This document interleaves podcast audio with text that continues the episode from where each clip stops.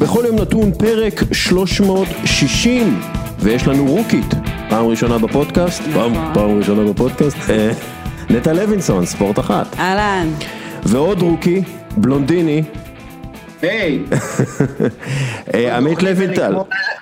כל תוכנית שלי זה כמו בכורה בבוגרים בגיל 17, אהלן. איזה התרגשות. אה, עמית לוינטל, מלוינטל בכל יום שני, וערוץ 1, מה המצב? יופי, מה קורה? אה, חיים מיום ליום. טוב, נטע, כן. בגלל שאת אה, פה חדשה, אה, אנחנו אה, צריכים לשאול אותך, איך הגעת לכאן? למה את פה? מה את עושה פה? מה את עושה פה? אה, איך הגעתי? אני מגיל מאוד צעיר אה, בענייני ספורט. אה, פחות בצד האקטיבי, חייבת להודות, יותר כצופה, זה משהו שמגיל מאוד צעיר, אני כדורסל, כדורגל, הכל מהכל. אה, עם הזמן, וכשהתבגרתי ולמדתי קצת להכיר את עצמי, הבנתי שאני גם נורא אוהבת את עולם התקשורת, לפחות המיושן יותר, שפעם כשהיו אה, עיתונים ועיתונות מודפסת. איזה עיתון אהבת? האמת שהיינו בבית, אה, אימא שלי בקיבוץ הייתה אחראית על הדואר, אז הייתה לנו את הפריבילגיה לקרוא גם ידיעות וגם מעריב, וזה היה ממש טקס, כל, כל חזרה הביתה מבית ספר, דבר ראשון זה לקרוא עיתון ספורט, ולחפש כל מה שכתבו על אה, עודד קטש. לי, היו מגירות. האלילי שלי בזמנו. לי היו מגירות, ובמגירות היה את המדור ספורט, והייתי יכול ללכת בארכיון שלי הפרטי, הייתי הולך ובודק אה, כל מיני דברים. אני טיפה יותר מבוגר מעודד קטש, אבל אה, ג'אמצ'י. אה, אבל אה, איך, לוינטל, איך אני תמיד אומר, העיתונות היא הטיטניק, וכבר פגענו בקרחון. מדויק. אז אנחנו, אז אנחנו בסיטואציה הזאת כרגע, אה, אז, אז בואי נדבר, כאילו את, את שדרית קווים, ושדרי קווים, הם, הם עיתונאים באינסטנט, הם, הם צריכים להיות חדים מאוד כדי להבין מה קורה. כדי להבין את הסיפור, כי הרבה פעמים אה, אתם אלה שמביאים את הסיפור מ- מרמת השטח. נכון. אה, אז מה צריך ללמוד בשביל זה? מה צריך כאילו לדעת בשביל זה? איך, איך נשארים חדים ב, ב, כש-90 דקות אה, מתרחש המשחק ואתם לא בתוך המשחק? קודם כל, אני חושבת שהדבר הכי בסיסי זה לחיות את העולם הזה. אה, אני לא חושבת שזה לא רק ברמה של עבודה, אוקיי, יש לי שידור, אני עכשיו אה, צריכה לדעת את השחקנים, את תפקידם, את המערך וכל מה שקשור לצד המקצועי. זה הרבה מעבר, זה לחיות את העולם הזה, כשאתה מגיע לשידור, לדעת את הסיפור, את הסיפור שיכול לקרות. לקרות. אני, אה, אני הגדרתי את זה, אה, הייתי מרצה באוניברסיטת תל אביב על עניין של עיתונות, אה, לא המשכתי עם זה כי זה נורא, אה, סליחה לתלמידים, אני אהבתי אותם, אהבתי את הסטודנטים, אבל אה, כל ה... עזבו, לא, לא למדתי באוניברסיטה מסיבה מסוימת ולא לימדתי באוניברסיטה מסיבה. פה ללא- ללא השכלה, אה, אה, אה, גבוהה. כן, אה, אז כולנו. know your shit, כלומר. אתה צריך לדעת את, את מה שקורה, אתה חייב לדעת את הסביבה בשביל לגשת לעבודה עיתונאית. בדיוק, אני, יש לי דוגמה מצוינת, מישהי שלפני כמה שנים אה, רצו לצרף אה, מישהי, אה, רצו עוד כוח נשי, עוד אה, שדרית קווים. אז נתנו לה לדבר איתי כדי שהיא תשמע קצת במה זה כרוך, ושאלתי אותה, אתה יודע, את הרמה, ברמה הכי בסיסית, את אוהבת ספורט? עכשיו יש משחק, היום יש משחק בערב, את תשבי לצפות במשחק ליגת על?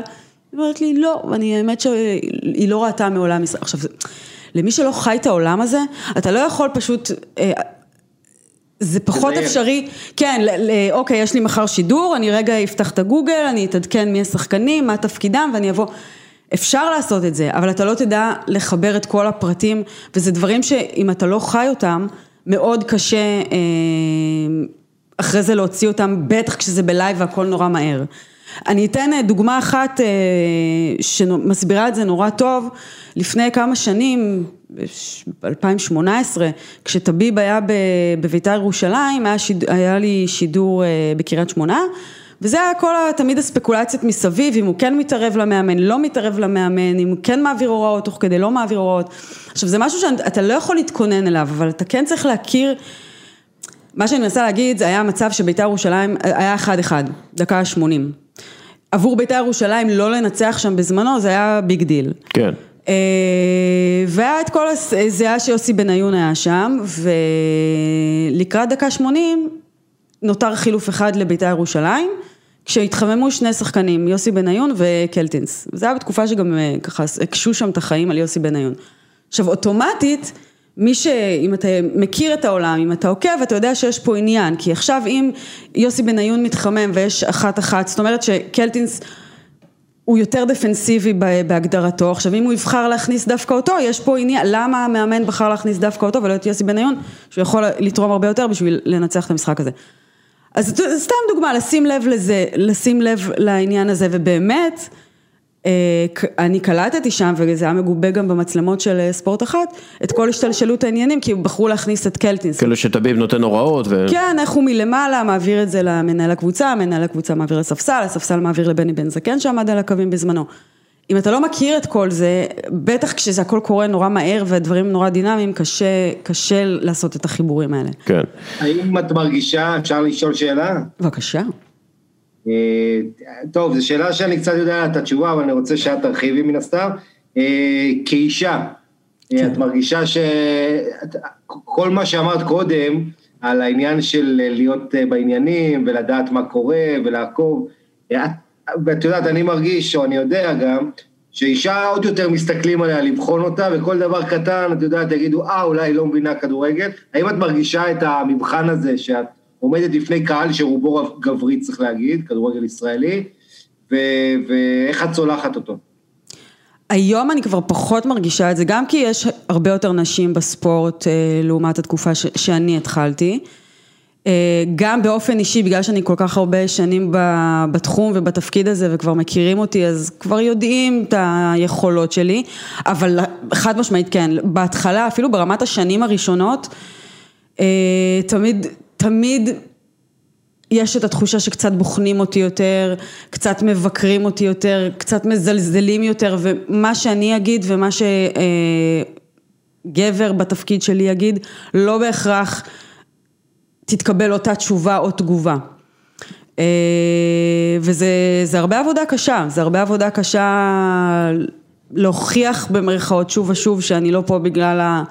רק בגלל הפנים היפות שלי ו... ו... וחייבים להודות שה... שקודם כל זה ישתפר, אבל... אמ, אוקיי, ככה, פעם אה, אני גם כן סיקרתי את הכדורגל הישראלי והגעתי ליוסי מזרחי מיד אחרי משחק.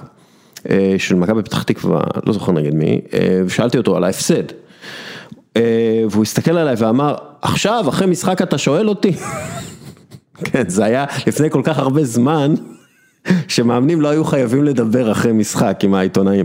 בקיצור, הוא הסתכל עליי עם העיניים המפחידות שלו ופשוט, ופשוט, ופשוט ויתרתי, כאילו אמרתי, מה אני צריך את זה, בכל מקרה הוא לא היה אומר שום דבר מעניין. אגב, לוינטל, אתה בטח, אתה בטח יודע את זה, יצחק שום הוא פשוט היה הבן אדם הכי נורא בעולם לדבר איתו לפני משחק, אחרי משחק, פשוט נורא, זוועה.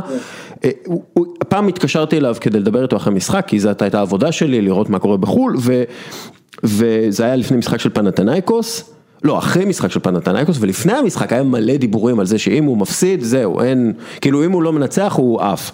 אז שאלתי אותו איזה משהו כאילו, אם הוא היה מודע לזה ומה הוא חושב על זה, כלומר לא בקטע של, תגיד, אתה מרגיש הקלה אחרי שניצחת, ובאמת שאלתי אותו כאילו, היית מודע לזה, מה אתה חושב על זה, כאילו כדי להבין איפה הוא היה ברמה הנפשית. והוא יצא עליי ב-190 קמ"ש, כאילו בקטע של כאילו מה אתה מדבר, רק בישראל מדברים על הדברים האלה, פה פה פה פה פה, וכאילו נכנס וצרח עליי, כאילו, ואני כאילו אמרתי, אח שלי, כאילו, מה, אני, אני עושה את העבודה שלי. מקום של התנסות. כן, כן, הוא, הוא בכלל, הוא בטוח שהוא יודע הכי טוב בעולם, דרך אגב הוא פוטר אחרי איזה שבוע או שבועיים, ושמחתי על זה, ו, אבל כאילו, מה, מה התגובה הכי נוראית בעצם ש, שאת מקבלת, הקבוע, לא הקבועה, או, או הקבועה או החד פעמית, אבל כאילו, יש את התגובות הנוראיות האלה. האמת שיש תגובה אחת שנורא זכורה לי עד היום, אני לא אגיד ממי, אבל... למה לא? תגידי. לא, לא. דווקא לא, לא דווקא לא, אה, אה, בגלל זה אולי דווקא יותר, אה, זה יותר ביאס אותי, כי זה לא היה דווקא איזשהו מאמן או שחקן, דווקא מישהו מהצד השני, מהצד שלנו. כתבתי לפני המון שנים, המון, לפני כמה שנים, כשמהרן רדי עבר להפועל באר שבע ממכבי תל אביב. אני נורא אוהבת את מהרן רדי, וזה ממש ריגש אותי ההעברה הזאת. זה היה בעיניי בינגו של, אה, של הפועל באר שבע. הוכח ככה, הוכח כן. כבינגו, כן. הראשונה לזהות. כן. אני, אני אשלח לך את הטור אחרי זה, ת- ותראה שזה אשכרה הייתה אה, נבואה שהגשימה את עצמה. בכל מקרה, כתבתי ממש טור מקצועי, למה אני חושבת שההעברה הזאת אה, נכונה, ואיך הוא יכול לתרום לקישור, ואיך זה יכול להשפיע על מאבק האליפות. ומישהו שקרא את זה, וזה היה אחרי כמה וכמה שנים שכבר הייתי ב- ב- בעבודה הזו, אה, הוא מסתכל עליי ואומר לי, מה? את כתבת את זה? טור מקצועי? אה, מה, כן? אני- כ- כ- כי כאיש- זה מה שאני עושה פה. כאישה את כותבת טור מקצועי, כן. איך את מעיזה? אז, ו, ומה שנורא צרם לי זה שזה, הייתי, שוב, כמה וכמה שנים כבר אחרי שאני בקווים, אז למה חשבת שנתנו לי את העבודה הזו? כן. לוינטל, מה הדבר הכי מבאס שקרה לך בעבודה מול, מול בן אדם שאתה עובד איתו? אה, בתור הומו כאילו? לא, אה, אם אתה רוצה בתור הומו, סבבה, אין... אה, אה, שנייה, לא, אתה הומו? כאילו, לוינטל, מה? shocking. אה, מה הדבר, תשמע, אתה נתקל, האמת שיש, אה, אה, יש מקרים, אתה יודע, בקריירה בתקשורת של, של 20 שנה כבר, אז קורים מקרים, אני זוכר פעם יודע, אתה, אתה לפעמים ננזף ומרגיש, אתה יודע, המעמד של עיתונאי הרבה פעמים הוא סוג של אסקופה שקל מאוד לרמוס אותה. כן. מבחינת האנשים שאתה... כי בסופו של דבר אנחנו גוף מתווך, אתה יודע, גם אם אתה לומד תקשורת באוניברסיטה, זה מה שקוראים חוג אינטרדיסציפלינרי, כי אתה צריך תקשורת עם עוד משהו, נגיד אם אתה כתב משפטים להבין במשפט, כתב ספורט להבין בספורט, זה לא רק תקשורת שאתה מתמחה בו, אתה צריך לפתח את התחומי אה, עניין שלך, אז... אה, אז אה, קרה לי, אה, אתה יודע, דיברתי עם, בוא נגיד, בכיר ב, ב, בתחום המשפט, משפט הספורט, ואתה יודע, והוא שאל אותי, אתה יודע, היה איזה פסיקה של בית דין, של, נו, של בית הדין בלוזאן, הגבוה לספורט, כעס. בכעס, ואז התקשרתי לאותו משפטן, והוא ככה, אה, ככה ניער אותי קצת, כי למה? כי הוא, שאלתי שאלות כזה, לבחון אותי אם קראתי את כל הפסק דין של כן. זה, ומצא שפה ושם לא ידעתי את כל הפרטים. אז הוא אמר, איזה מין עיתונאי, איזה עיתונות זאת, איך אתה מתקשר ואתה לא יודע, אתה מבין? אה, אז, אז אתה פה ושם מקבל את זה מצדדים שמתנסים, אבל אתה יודע, לא לקחתי את זה אישית, ולהפך, למדתי מזה. ואתה יודע, כל דבר כזה זה גם אפשרות אה, ללמוד ולהשתפר, ובסדר, יש אנשים, אין מה לעשות בכל תחומי החיים שהם מחולרות, ואנחנו צריכים לבוא במגע עם כולם, כן. וזה לא תמיד קל, בטח כעיתונאי שאתה מנסה להגיע לאינפורמציה ויש לך בדרך הרבה שלא אוהבים אותך, אתה תופס את האנשים ברגע לא נעים, אתה מקבל איומים גם, אתה יודע, פעם באתי לפרסם תחקיר, אם קיבלתי איומים מטורפים, שזה קורה לכל עיתונאי, כן.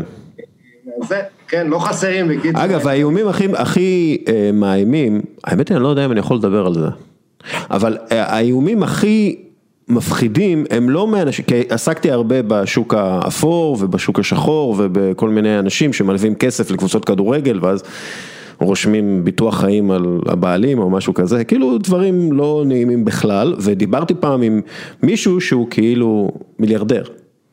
והוא איש מאוד חזק. ואז הוא לא אמר, הוא לא איים, אבל הוא אמר, תגיד, אתה רוצה שאני אדבר עם הבוס שלך? ככה.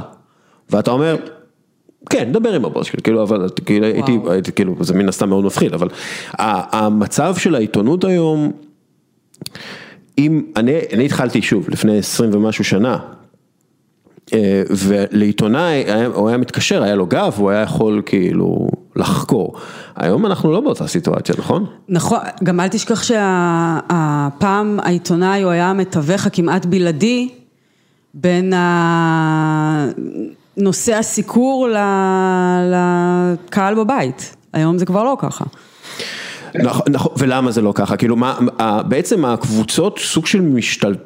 השתלטו על השיח? המדיה או- החברתית. תשמע, והמדיה החברתית, דרך המדיה החברתית. המועדונים שולטים היום במה שיוצא, תראה, מועדונים באנגליה זה הכי בולט, וכולם מנסים לחקות את אנגליה, הם שולטים באינפורמציה, אה, הם אה, מחליטים מה יהיה, והאוהדים כולם עוקבים אחריהם, ואתה יודע, יש פה את העניין הזה, יש פה גם את העניין שהכוכבים עצמם, יש להם הרבה יותר עוקבים מאשר לך עיתונאים. נכון. אז אה, אם אתה רוצה להוציא את הסיפור שלך, למה שתפנה לעיתונאי, כשאתה יכול לדבר ישירות באינסטגרם או בטוויטר. גם ברמת הניוז רואים את זה, זה בא לידי ביטוי אה, באופן ניכר פה לצורך העניין בקבוצות, אה, בקבוצות, ניקח את קבוצות ליגת העל. היום למועדונים יש הרבה יותר שליטה על מה, מה נאמר, מתי נאמר, איפה נאמר. אה, גם אין מה לעשות, שנת הקורונה והריחוק החברתי הוסיפה לזה שהיום העיתונאים לא יכולים, אין מסיבות עיתונאים אה, אה, המסורתיות שאנחנו מכירים לפני המשחקים, זה הכל נעשה... אה, זום. כן, בדיוק, ואז יש להם שליטה על התכנים, על השאלות ש, שנשאלות, אני גם רואה את זה בעצמי בשידורי קווים שאני עושה, כשמגיעים לראיון. כל אה, מאמן מגיע, יש דובר שצמוד אליו לאוזן ואומר לו מה פחות או יותר להגיד ומה הקו המנחה של, ה, של התשובות ש... ש... כן. ש... זה מאוד מורגש, מאוד רואים זה. זה, גם מאוד משעמם בעיניי, מאוד. זה, זה מאוד משעמם. אה, אה, גם, מסכימה. שוב, יש את העניין הזה, ועכשיו זה, זה עוד יותר מורגש במסיבות עיתונאים אה, של הזום. אה, אני זוכר שהייתי במשחק של אה, צ'לסי, ומוריניו יצא שם על עיתונאי, ואז כל העיתונאים, זה היה כמו pack of wolves, כמו שאומרים, זה היה פשוט זאבים, אמרו, הם כאילו אמרו, הגנו על העיתונאי, אמרו כאילו, רגע, רגע, רגע, אתה לא יכול כאילו לדבר ככה על, על, עליו, אה, כאילו שמו אותו במקום, והיום זה כמעט, זה בלתי אפשרי, קודם כל בגלל התחרות, קודם כל יש פחות עיתונאים, פשוט יש נכון. פחות עיתונאים והרבה אנשים שעוסקים ב, בעיתונות. ואני עושה, זה פודקאסט, אני יודע, אני עושה, עם, ה- כן. אני עושה גרשיים עם האצבעות.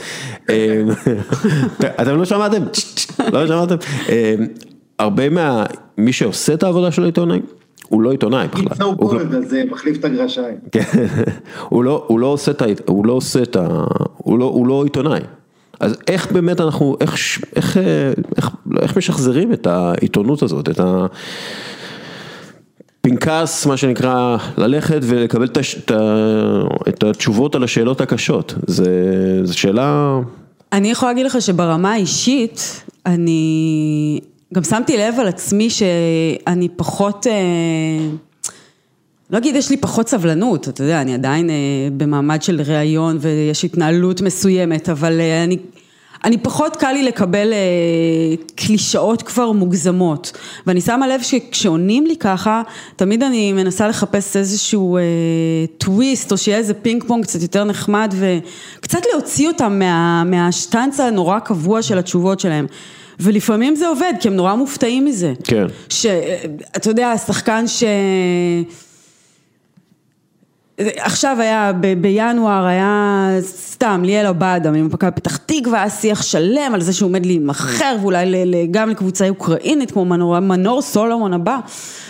ומן הסתם הייתי צריכה לשאול אותו על זה ואתה יודע קיבלתי את התשובה הרגילה של אני רק חושב על המשחק הקרוב, אני הראש שלי במכבי פתח תקווה. ואז אני זוכרת שהוא אמר לי אני מתרכז רק במשחק הקרוב, אמרתי לו כן זה ברור לנו ובכל זאת טה טה טה טה טה, ואז הוא חייך ופתאום קצת נפתח. כן. אז כן אני, אני לפחות באופן אישי מנסה איכשהו להוציא מהם את ה, קצת את המעבר ומהתשובות המאוד צפויות זה, ומשעממות. זה, זה קשה מאוד להימנע מקלישאות בשידורי ספורט במיוחד, כי למשל סתם, מסירות אחורה, הן תמיד נתפסות כמשהו שלילי. אה, הם, הם כאילו, הוא מסר אחורה, הוא תמיד מוסר אחורה, ו- אבל שוב, אם מנסים באופן אקטיבי להתחמק מהקלישאה, אז בודקים את הסטטיסטיקה אה, של המסירות האחורה, ורואים למשל שמנצ'סטר סיטי היא הקבוצה שמוסרת הכי הרבה פעמים אחורה. עכשיו למה זה? כי, כי זאת מסירה מאוד יעילה, למה? כי כשאתה מוסר אחורה, הסיכוי שתזיז שחקן הגנה גבוה יותר, ואז אתה מזיז שחקן הגנה מהעמדה שלו. משחק מסירות זה לא כדי להניע את הכדור, משחק מסירות זה כדי להניע את שחקני היריבה, כן? ופשוט ב... וברגע שאתה מניע את שחקני היריבה, אתה מייצר שטחים שאליהם אתה יכול להיכנס. ואם מסירה אחורה גורמת לשחקני היריבה לצאת קדימה, אז אתה מייצר שטחים. בכל מקרה, זה משהו שבאמת אפשר להגיד אותו בשלושים שניות בפודקאסט, אבל כאילו בשידורי טלוויזיה אף אחד לא יגיד את זה. כל- כלומר, תמיד איכשהו, הולכים לעניין הזה של הקלישאה, של הוא מסר אחורה, זה לא מסירה קדימה, ו, וכשמסתכלים, שוב, מסתכלים על הסטטיסטיקות, הקבוצות שמוסרות הכי הרבה, את השיעור הכי גבוה של מסיר, מסירות קדימה, זה הקבוצות הכי גרועות בדרך כלל. זה קבוצות שמעיפות את הכדורים קדימה, ואיכשהו זה מגיע לשחקן קדימה, לשחקן אה, אה, אה, שלהם. יריב, כן. אז איך, אז איך, באמת, איך נמנעים מקלישאות? זה, שזה מאבק. אקטיבי, כאילו, כי זה קשה, כי קל מאוד להגיד, אה, נכון, הוא רצה יותר. נכון, נכון, זה, זו שאלה ממש טובה, זו שאלה ממש טובה. אמ, האמת ש... תראה, בריאיון זיעה, מה שנקרא, אחרי משחק, זה כבר נהיה שטאנץ נורא נורא קבוע. אפילו צפוי. ככה קוראים לזה? ככה אתם קוראים לזה? ריאיון זיעה? זה האמת שנראה לי בהגדרה בי דפינישן אולי יותר רלוונטית לכדורסל, אתה יודע שממש במחצית, literally כשהם מזיעים, אז לוקחים תמיד איזה מאמן או שחקן, אה, אבל כן, זה נקרא ריאיון זיעה. אה, מצד שני, אגב, אני חושבת, בגלל שמדובר ברעיון זהה, והרבה פעמים הדופק עדיין גבוה וזה נורא טרי מהאירועים, דווקא יותר קל אה, קצת לצאת מהקלישאות. בגלל שהכל נורא טרי והם עדיין ככה עם אה, דופק אה, מהמשחק, אבל כן, זו שאלה, האמת זו שאלה טובה. אה, צריכה לחשוב על תשובה טובה. תראה, אני אגיד לך משהו, בתור שדר, כי זה גם קשור לשידורים. זהו, אני רק חייבת להגיד שאני חושבת שבתור, מהזווית הצנועה שלי כשדרית קווים, זה באמת אולי יותר רלוונטי לשדרים ופרשנים שיש להם הרבה יותר... אה, כן, אבל גם לך יש הרבה, כשדרית קווים, יש לך הרבה קטעים כאלה, תגידי, מה קורה על הקווים? אה, הוא אה, ככה וככה, וזה תמיד... מאוד קל לגלוש לעולם הקלישאות, נכון. אבל לוינטל, תגיד מה שרצית לומר. קודם כל, אני חושב שאי אפשר להעביר שידור כדורגל בלי קלישאה, אתה יודע, זה כמעט בלתי אפשרי, כי מה זה קלישאה? זה לחזור אל ה... אל ה לא יודע להגיד אמת או פריורית או אקסיומות, או, אבל זה לחזור לדבר הפשוט, זה משחק פשוט, אבל אתה יודע, אה, נגיד, אה, אם לא כובשים בסוף סופגים, כל מיני דברים ש... וואי, כמה פעמים אתה שומע את זה, כל פעם שיש שער. אתה רואה, עכשיו זה, זה לא נכון באמת, מנצ'סטר סיטי בדרך כלל תכבוש אחרי ההחמצות שלה, נכון? כן. אבל, אבל אנחנו, כבר, המוח שלנו מורגל לשמוע את הקלישאות האלה, ו- וזה יוצר, אתה יודע, מצב של, אה, אתה מחפש, תראה, אני לא רוצה להיות אליטיסט, מאוד יכול להיות בשידורי כדורגל, וזה הפחד הכי גדול שלי, להתנתק, שאני אדבר רק לעצמי ולאיזה חבורה קטנה של אנשים. אתה כן צריך את המכנה המשותף הזה, ובסופו של דבר, כמה ש... אתה יודע, קלישאה יש בגרעין של אמת מסוים. ואתה פה ושם צריך אולי איזה משהו כזה בשביל אולי להתחבר, אבל זה לא צריך להיות שכל משפט שלך יהיה קלישאה, אבל פעם במחצית תגיד, או פעמיים זה לא יהיה נורא אם תגיד איזה משהו שהוא, עוד פעם, לא בדרך הכי אה, אה, יבשה ומשעממת ורפטטיבית, אבל כן בסופו של דבר צריך לזכור ש... לא יודע, יש הרבה דברים גם שהם נכונים להרבה משחקים, ולא, ולא צריך להתבייש לחזור עליהם.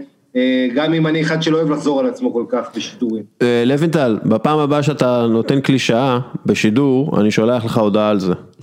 גולים מנצחים משחקים. נשים אה, כזה כמו ההתראות של הצבע האדום, נשים במסך. יהיה לך פוש, קלישאה של כן. לוינטל. מה מיותר בעבודה שלך, אבל חייבים לעשות אותו? אפרופו קלישאות.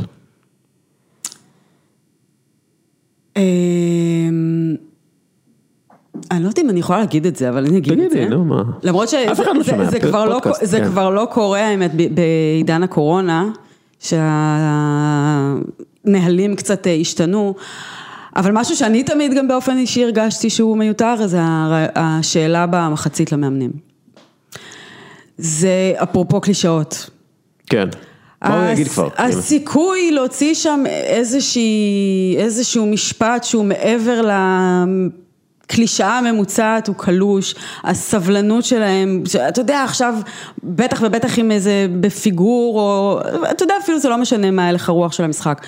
שנייה לפני שהם במחצית, הדבר האחרון שבא להם עכשיו זה לענות אה, על איזה שאלה כנראה מאוד אה, סתמית, וכמה שלא ננסה כן קצת אה, למצוא את המשהו האחר והמעניין בשאלה הזו. אם אני הייתי בסיטואציה הזאת, ואני לא, לא מקנא בך, אמ, הייתי מנסה להבין משהו שהמאמן אוהב, ובכלל לא קשור לכדורגל. כמו מה? לא יודע, אם נגיד הוא אוהב יין, או אם נגיד הוא אוהב אה, קולנוע, כן?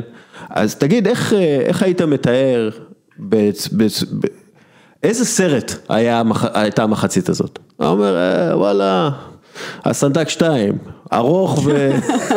ואיכותי, לא יודע, כאילו, אבל כאילו מנסה לתת לו איזה שאלה out of the blue, כאילו, כדי להוציא אותו קצת מה... הוא קודם כל מגיע במין גננה והוא חושב מה להגיד לשחקנים, הוא בכלל, כאילו, מה אתם רוצים ממני עכשיו? אז כאילו לתת לו איזה משהו, הוא אוהב... אה, לא יודע, מה מאמני כדורגל בישראל? יש הרבה מאמני כדורגל בישראל שאפשר לדבר איתם, אתה לא מכיר את הפינה הקבועה של... אה, בתוכניתנו היום עם ניר קלינגר?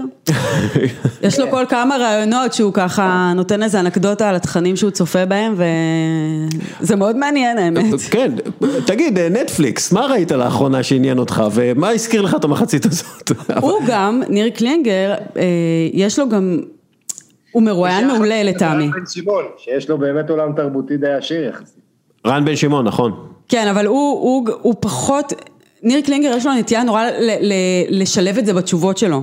כן. ואתה יודע, זה פתאום, אתה, שוב, העניין של הקלישאות, אתה נורא רגיל לשמוע את המנטרות המאוד uh, קבועות, ואז פתאום מגיע מאמן שמספר לך למה הוא הבין את הקללה של המאמן הספרדי, כי הוא צופה בבית, בבית הנייר. ואתה יודע, זה... זה... את, את יודעת מה את יכולה לעשות? בפעם הבאה שבאמת רן בן שמעון, או ניר, או משהו, את יכולה לשאול אותם את השאלה out of the blue, כאילו, אפילו להכין אותם לפני השאלה, כאילו...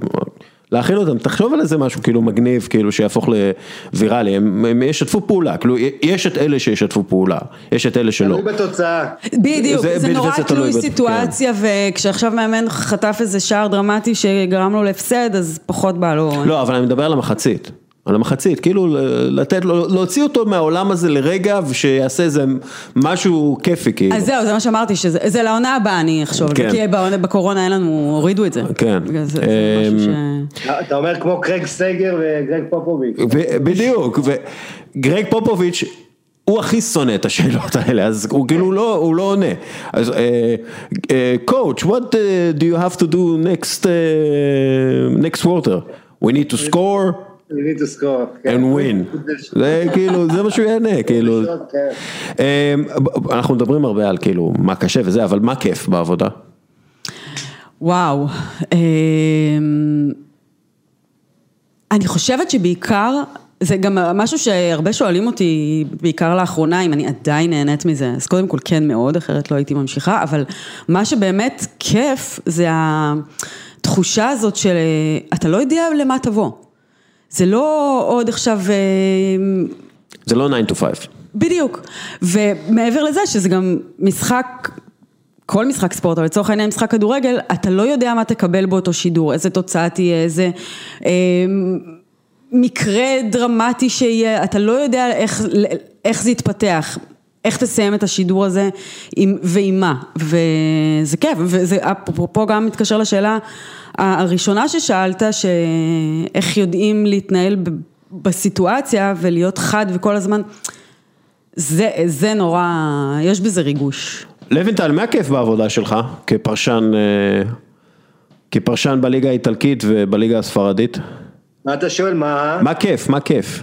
אה, מה כיף? קודם כל, הכיף הגדול זה, כמו שהיא אמרה, אני אוהב שני דברים הכי אוהב בעולם. אחד זה מוזיקה, אופרות. ששם זה חוויה אדירה, אבל הכל, אתה יודע למה אתה בא, אתה יודע איך זה ייגמר, ואתה יודע מה תשמע, ואתה יכול לזמזם את המוזיקה, ובדיוק, אתה יודע, נכון, הביצוע קצת פה, קצת שם, יש איזה אלמנטים שהם עושים שונה, שזה מעניין. אבל כדור, אבל... אגב, זה תמיד מזכיר לי את uh, שתיקת הכבשים, לא שתיקת הכבשים, אחד מה... אחד מהסרטי sequels, שאנטוני הופקינס שומע את ה... את הזמר או את הנגן כינור מזייף ואז כאילו הוא הורג אותו, זה תמיד מזכיר לי, לא משנה מה. go for it, לוינטל, מה כיף. קיצר, אה, אז מה שאני אומר זה כן, הדבר הזה שאתה בא ללא נודע, אה, וזה יכול להיות גם אגב לרעה, אתה יודע, אתה בא למשחק עם ציפיות והרבה פעמים יוצא לך משחק אה, לא טוב, אבל כמו פורסט גאם כזה, אתה יודע, life is like a box of chocolate. אז פוטבול זה כ box of chocolate, כדורגל זה כמו בונבוניירה, שאתה לא יודע בדיוק אה, מה יקרה, המתח הזה, אה, וכן, אז האלמנט הזה, אה, וכמובן, אתה יודע, כל הדברים הנלווים, אם זה אה, מידע מסוים שהוא מעניין, אם זה כל דבר שהוא מעניין, שהוא ככה מאתגר, אה, וכמובן המסורת, שאתה, כל מה שזה כדורגל, זה כל מה שמרכיב את הכדורגל, ביחד, אז זה גורם ריגוש. עכשיו, אני לא אשקר לך, יש משחקים, אה, וואלה, קאדיס מול אייבר אני עושה בשבת. זה, אתה יודע. אפרופו שתי קבוצות שמוסרות אחור, קדימה כל הזמן. והן כן, לא מוסרות אחורה כמעט. יריבו למי יש את הכדור פחות. לבנטל, אני עם בני יהודה בשבת, אם זה מעודד אותך. כן, זאת אומרת, הרבה מאוד משחקים זה ככה, אבל, אה, אבל זה גם אה, אתגר וזה גם כיף, ויופי, יום אחרי זה יש לי מילאן, אז אתה יודע, זה ככה, אה, זה, זה, שמע, אתה, בוא נגיד ככה, אחד הדברים היפים שאני אוהב בכדורגל, זה שאין שני שערים שהם אותו דבר, כמו שאין שני אנשים ברחוב שנראים אותו דבר. ולכן, זה הגדולה של המשחק, כל פעם אתה תראה דברים אחרים, אתה תראה שער שהוא יפה, אבל איכשהו ראית מיליון שערים יפים בחיים שלך, וכל אחד יפה בדרך שלו. אה, אה, לוינטל, שלחתי לך הודעה עכשיו עם הערת קלישאה. לא סתם, סתם. זה קלישאה יפה לפחות. כן, זו קלישאה מאוד יפה. אמ, מי המתראיין הכי טוב? אגב, גילי לנדאו, אני סיקרתי את גילי לנדאו, גילי לנדאו עם כל השטויות שלו, בסופו של דבר הוא הבין, הוא הבין שזה שואו וזה, וזה קטע, והוא נתן קטעים ושר השיר, שרה, שרה שרה שיר שמח וכאלה דברים, כאילו, הוא, הוא היה כיפי, כיף, הוא היה כיף, צריך כן, עוד מזה. אז מי, מי מתראיין? כי כולם נראים לי... אה, רבש, רן בן שמעון. כן, רבש. בעיקר כשהוא מנצח. כן. גם ניר קלינגר, אני יודעת שהרבה נורא מפ... כאילו, אה, אולי זה טוב, אולי זה אוהדי הפועל, אני לא יודעת, אבל אני, אני... תראה, הוא, ניר, הוא מרואיין ניר, טוב. הוא מרואיין טוב, כי הוא, טוב. הוא איש מאוד חכם ניר. אמ, וגם, מן הסתם גם אה, רן הוא מאוד אה, חכם. גם ניר וגם רן הם, הם גם מבינים קצת יותר טוב את תפקיד המאמן, כאילו ברמה התקשורתית. לגמרי. מה הוא צריך לתת, והם מבין, מבינים שיש פה משחק. כאילו, סליחה על התזכורת, בגלל שהוא מאמן את כל הקבוצות, שרון מימר. כאילו אתה רואה, כן, אתה רואה אותו ואתה אומר, אוקיי, נו, מה אתה, מה אתה תחדש לי, כאילו, ורן וניר הם לא כאלה. נכון. אבל... נכון. מי, מי עוד? מי עוד? יש לו את ה... גם ה bestie שלי בתקופה האחרונה, ריימונד אטפלד מנתניה. חיים אבוקסיס. אבוקסיס. לא, בעיניי הוא לא... הוא בונקר, הוא בונקר, כמו, כן. כמו המשחק שלו, כמו הסגנון משחק שלו. הוא לא נותן כלום. למרות שיש לו יציא... הוא רואיין מאוד מעניין. מי? נכון. מי? לוינטל? ברק בכר. אה, נכון, ברק. ברק בכר, אני לא יודעת, אני, זה מרגיש לי במכבי חיפה שזה מאוד uh, מתוסרט כזה. הם נורא חשוב להם, לא יודעת, אני רואה את נטע לביא לצורך העניין מתראיין ו... רובוטים. זה, ממש, ממש. אה, אגב, ברק בכר, אפרופו להשתמש בתקשורת, הוא עושה את זה המון, לדעתי, כלפי השחקנים. אה, כן, להעביר מסרים. כן, יש לו את המסרים. אין הרבה מאמנים ישראלים שעושים את זה. לא. שמעבירים את המסר שלהם דרך התקשורת. גם אם יש, זה בדרך כלל בארגונים נורא גדולים, אתה יודע, מכבי חיפה, מכבי כן. תל אביב, עכשיו בסכנין, הוא לא פחות יעביר שם, כן. אבל... לא, בכר אני דווקא. אגב, זה לגיטימי לחלוטין. להעביר את המסר שלך. לגמרי, זו טקטיקה... זו טקטיקה ידועה, ואגב, די מוצלחת אם אתה עושה את זה טוב. אם אתה עושה את זה טוב, השחקנים הרי רואים ושומעים הכל, ואתה יודע, הם, הם יודעים בדיוק מה אומרים עליהם וכולי, ואם מאמן יוצא עליך בתקשורת, יש, יש לזה כמה אפקטים, אבל זה יכול להיות עם אפקט מאוד חיובי עבור השחקן. מוריניו אלוף בזה, הוא לימד אותנו. הוא כבר לא כזה אלוף בזה, הוא די, די מקום 16 בזה כרגע. אגב, בהקשר הזה, הנה זו דוגמה מצוינת, אפרופו ברק בכר, כשהוא היה בהפועל באר שבע, אז היה לי שידור איתם בטרנר. וזה היה שאריאל הרוש שיחק שם, ובאופן קבוע הוא היה, הוא עמד בשער, ואז פתאום איזה משחק שמו את לויטה, אוהד לויטה. וזה מעלה תהיות, מה פתאום השוער השני פתאום משחק, כשלא מדובר בפציעה או משהו כזה, או הרחקה או משהו שהוא ברור ש, שבגללו השוער הראשון לא יכול לשחק. עכשיו, לטעמי, בדיעבד, אני גם אגיד שהפועל באר שבע לדעתי עשו טעות, כי מה הם עשו? הם מראש ניגשו אליי ולתקשורת, או לצורך העניין אליי כשאני, הייתי שם כשדרית קווים, והם כאילו רצו למנוע מראש את הספקולציות, אז הם כביכול סיפקו את המידע שלאריאל הרוש סובל מאיזה כאבים בברך או משהו, ולכן הוא מוחלף. עכשיו, זה כבר העלה לי נורה אדומה. כן. למה אתם טורחים להעביר לי את המידע הזה בלי שאני באתי ושאלתי? אה, אז בשיא התמימות, אני גם עושה גרשיים, לא רואים, צ'ינג כן. צ'ינג. אז אתה יודע, ראיתי שם את אריאל הרוש, ושאלתי אותו, מה, איך הוא מרגיש, ואיך הכאבים, והוא מבחינתו אמר שהוא מרגיש מצוין, ולא, בכלל לא שום כאבים, שום כלום, מתאמן, אה, הוא החמיץ אולי אימון אחד.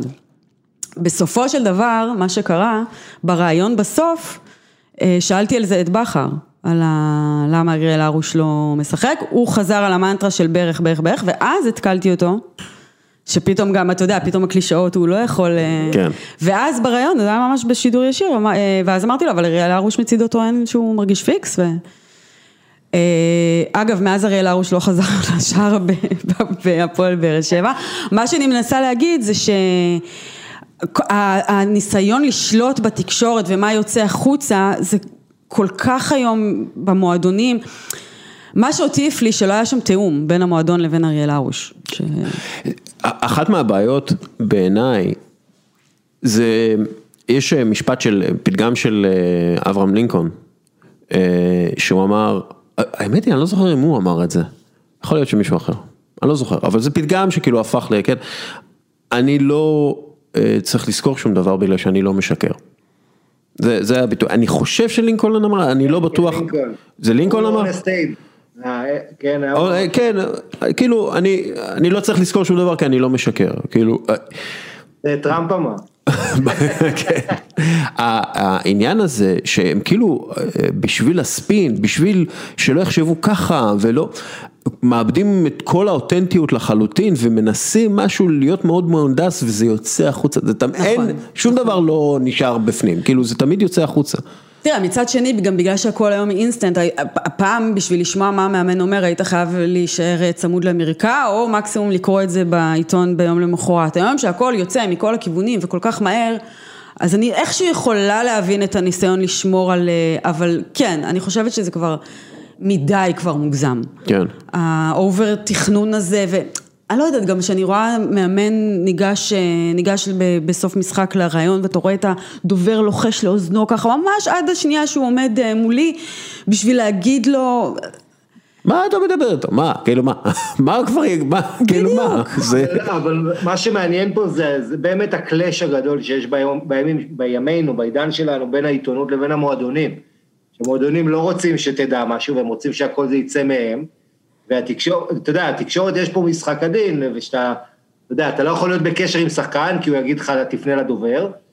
אה, ו- ויש פה משחק, אה, אתה יודע, אם תפרסם משהו, מיד תהיה מוצף בשיחות מהדובר. כן. ראינו אגב מה קרה בדרבי החיפאי האחרון, אה, מה כל הקרקס שהיה שם על הדשא, וההתנהלות התקשורתית של המועדונים, עד שהם הגיבו, לקח מלא זמן, והכל היה מגושם כזה, אה, אבל זה באמת, אה, אתה יודע, בעיניי זה, עיתונאים טובים זה כאלה ש...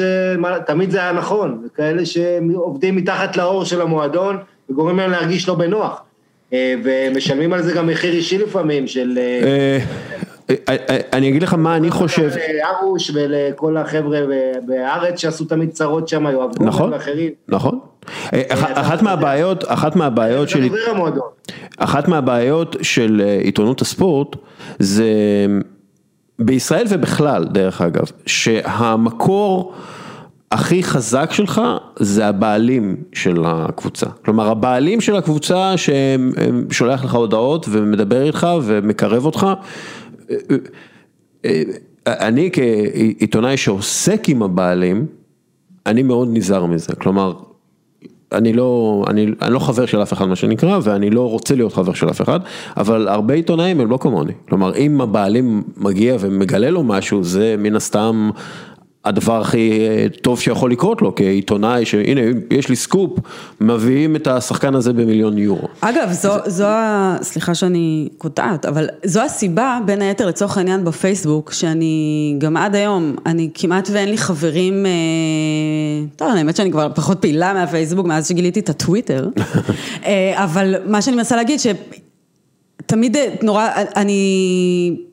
כמעט, נורא הקפדתי שלא יהיו לי חברים שהם שחקני, חברים בפייסבוק, שהם שחקני כדורגל, ואז ברמה של לעשות לייקים, ו, ואוקיי, עכשיו נעשה לייקים ונגיב, או בכלל, כאילו, להרגיש שאתה טיפה יותר חשוף מול הבן אדם הזה, ואז הוא מגיע לראיון ואני צריכה לשאול אותו שאלה קשה, ואתה פתאום מרגיש לו בנוח. כן. אז אני נורא... יש פה בעיה. הרבה עיתונאים, צריך להגיד, זה מה שעושה להם, בונה להם את הביטחון, שהם בקשר עם כדורגלנים, שהם כאילו... מהסביבה. ברור, ברור. ואת יודעת, כל העניין של אה, לבוא לחתונות, והייתי בחתונה של עיתונאי פעם, שבה, את יודעת, אה, אבי לוזון שם לו צ'ק שם בחתונה. טוב, זה קיצוני לטעמי, אבל... הוא צריך לסקר את ה... כאילו, יש פה דברים, אה, אתה יודע, לדבר על ההתאחדות, אחרי ש... יש פה הרבה דברים גבוליים ביחסים הבין אישיים האלה, בין עיתונאי לבין לגמרי. הסביבה. מצד אחד זה נותן לו תחושה של שווי, זה, אל תשכחו, שכשאנחנו מדברים על הקשר הסימביוטי הזה, בדרך כלל העיתונאי נמצא במעמד נמוך, שהוא לא משכורת כן. גבוהה, ויש לו יותר מה להפסיד כמובן, ותקבל איומים, לא תקבל גישה להיראיין שחקנים עכשיו. זאת אומרת, המועדון פה יש לו leverage יותר גדול ב...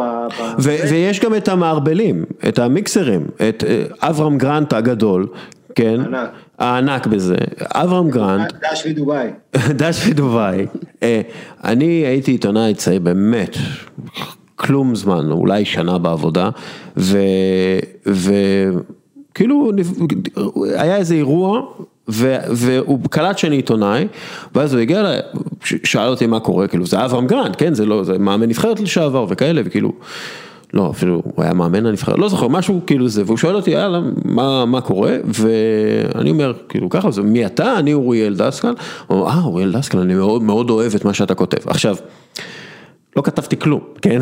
כאילו לא, לא, היו לי שתי כתבות, כאילו מה אתה אוהב ומה שאני כותב, כאילו, אבל אני לא נפלתי בזה, כן?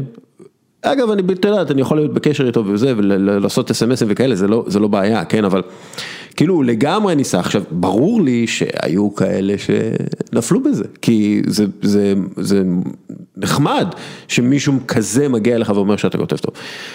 אתה לא יודע כמה אפילו. אני ישבתי באולפנים, אנשים שהתלהבו, ופתאום מקבלים הודעה מאברהם שמחמיא להם, שהם מדברים לעניין וזה. ואגב, תחשוב על כל ה... היום הרי מה עושים מאמנים כשהם אה, לא בלופ, מה הסוכן שלהם אומר להם, ואני מכיר אה, כמה כאלה, אומר להם, לך לטלוויזיה, שתהיה על הלופ, שאתה יודע, זה, ככה אתה נשאר רלוונטי, ואז מה קורה, ערוץ שהעסיק אותך עד לפני יומיים והיית חבר שלהם ואחד בפאנל, עכשיו אתה צריך איכשהו לסקר אותו. כן. תמיד יש פה... אה, אגב, אני, שוב, אני פונה, בגלל שאני עיתונאי ואני כבר הרבה זמן בזה, אז למשל איתמר צ'יזיק היה, הוא מישהו שגדלתי אצלו. אה, הוא... מאיזו בחינה, מה זה אומר? אבא שלי והוא הם חברים מהצבא, וכאילו ממש, כאילו כל שבת שני, כאילו ממש הרבה זמן היינו עם משפחת צ'יזיק, והוא מכיר אותי מגיל אפס, כן? אה, אבל כשסיקרתי את מכבי חיפה, קיבלתי הרבה מאוד שיחות זוהמות ממנו. כי כשאני כותב על מכבי חיפה, אני כותב כעיתונאי וזה, ו...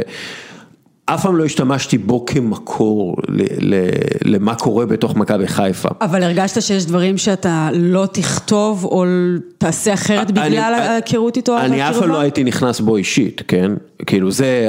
לא, זה ברור, אפילו ברמה על המועדון על מכבי חיפה? לא, אני הייתי כותב הכל על מכבי חיפה. וגם בגלל זה גם מכבי חיפה, את יודעת, אין לי מערכת יחסים נפלאה עם מכבי חיפה. למרות שאני כאילו אוהד ומשם וכאלה, אבל... זה, זה העניין, זה ה... כאילו, אתה בתור עיתונאי, אתה צריך אה, הרבה פעמים להגיד אה, cut למערכות יחסים אישיות כאלה. אה, אגב, היום, בעידן הכל כך טכנולוגי וירטואלי שאנחנו חיים, זה גם בא לידי ביטוי, שוב, ברשתות החברתיות, ברמת, אני לפחות, טוב, אני נורא קיצונית עם זה, אני גם בן אדם שנורא חרד לפרטיות שלו, ואני לא אוהבת לעשות את הסלט הזה. אבל אפילו ברמת הלייקים, ברמת התגובות, זה מפתח איזושהי, איזשהו אה, אינטראקציה עם, ה, עם המושא סיקור שלך בסופו של דבר, ובעיניי זה מאוד בעייתי.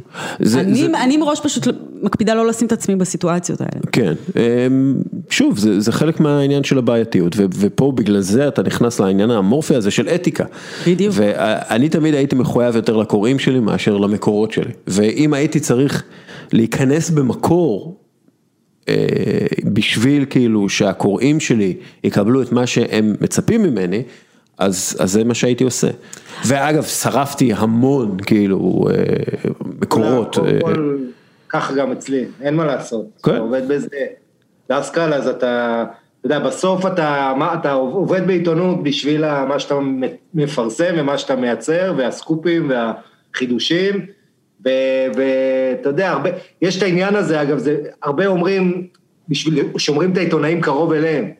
אה, ואתה יודע, משתפים אותם כל מיני דברים, ואז הם כזה משחקים אותה, יודעים הכל, אבל לא באמת יכולים לדבר, ואז יש פה שאלה כמה אתה מועל בתפקידך, מצד שני אתה יודע, זה, זה עניין מאוד מורכב, אתה יודע שאתה לא רוצה לשרוף את כל מה שאתה יודע, בטח אה, שזה נותן לך כלים, ושאתה אולי תשתמש במידע הזה בעתיד. כן. אה, כן, זה מאוד מאוד מורכב, וכמובן יש את העניין של התחרות. אם עכשיו אה, אתה, מישהו אחר יפרסם משהו שאמרו לך לא רק בינינו, אז אתה תרגיש אה, עצבני, לפעמים אה, רצון נקמה אצל אנשים מסוימים, ולהעביר את העסק.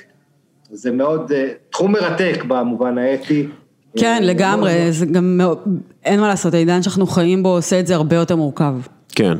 אמ, ושוב, אגב, אחת מהסיבות שאין הרבה, ש... יש הרבה יותר היום יחצנים מאשר עיתונאים. לגמרי. אפילו כעיתונאים, יש הרבה עיתונאים שעובדים כסוג של יחצנים גם כן. גם בוא לא נשכח אגב שזה גם מגיע מהצד השני של התקשורת, שאין מה לעשות, היום בעידן הקליק בייטים. הניוז כניוז הוא קצת אה, פחות, אה, איך נאמר זאת בעדינות. כן, העיתונות, העיתונות, העיתונות הספורט, לא רק בספורט אגב, אבל לא כן, רק בספורט, אבל. אני, אנחנו בעיתונות ספורט היום, עיתונות הספורט היום במצב אה, לא טוב, כלומר אנחנו לא במצב אה, שאנחנו יכולים להגיד, אה אוקיי, פה יש אה, מקומון אה, נשכני ופה יש אתר שיודע לכתוב לעומק על כל מיני כאלה דברים ואחרים, ופה יש, ההוא פרשן סופר מקצועי וההוא פרשן סופר פוליטי, וזה זה, זה תמיד אה, מאוד מעורבב. social media, התקשורת המסורתית נפגעת המון, אין מה לעשות. לגמרי, אה, נכון. כן.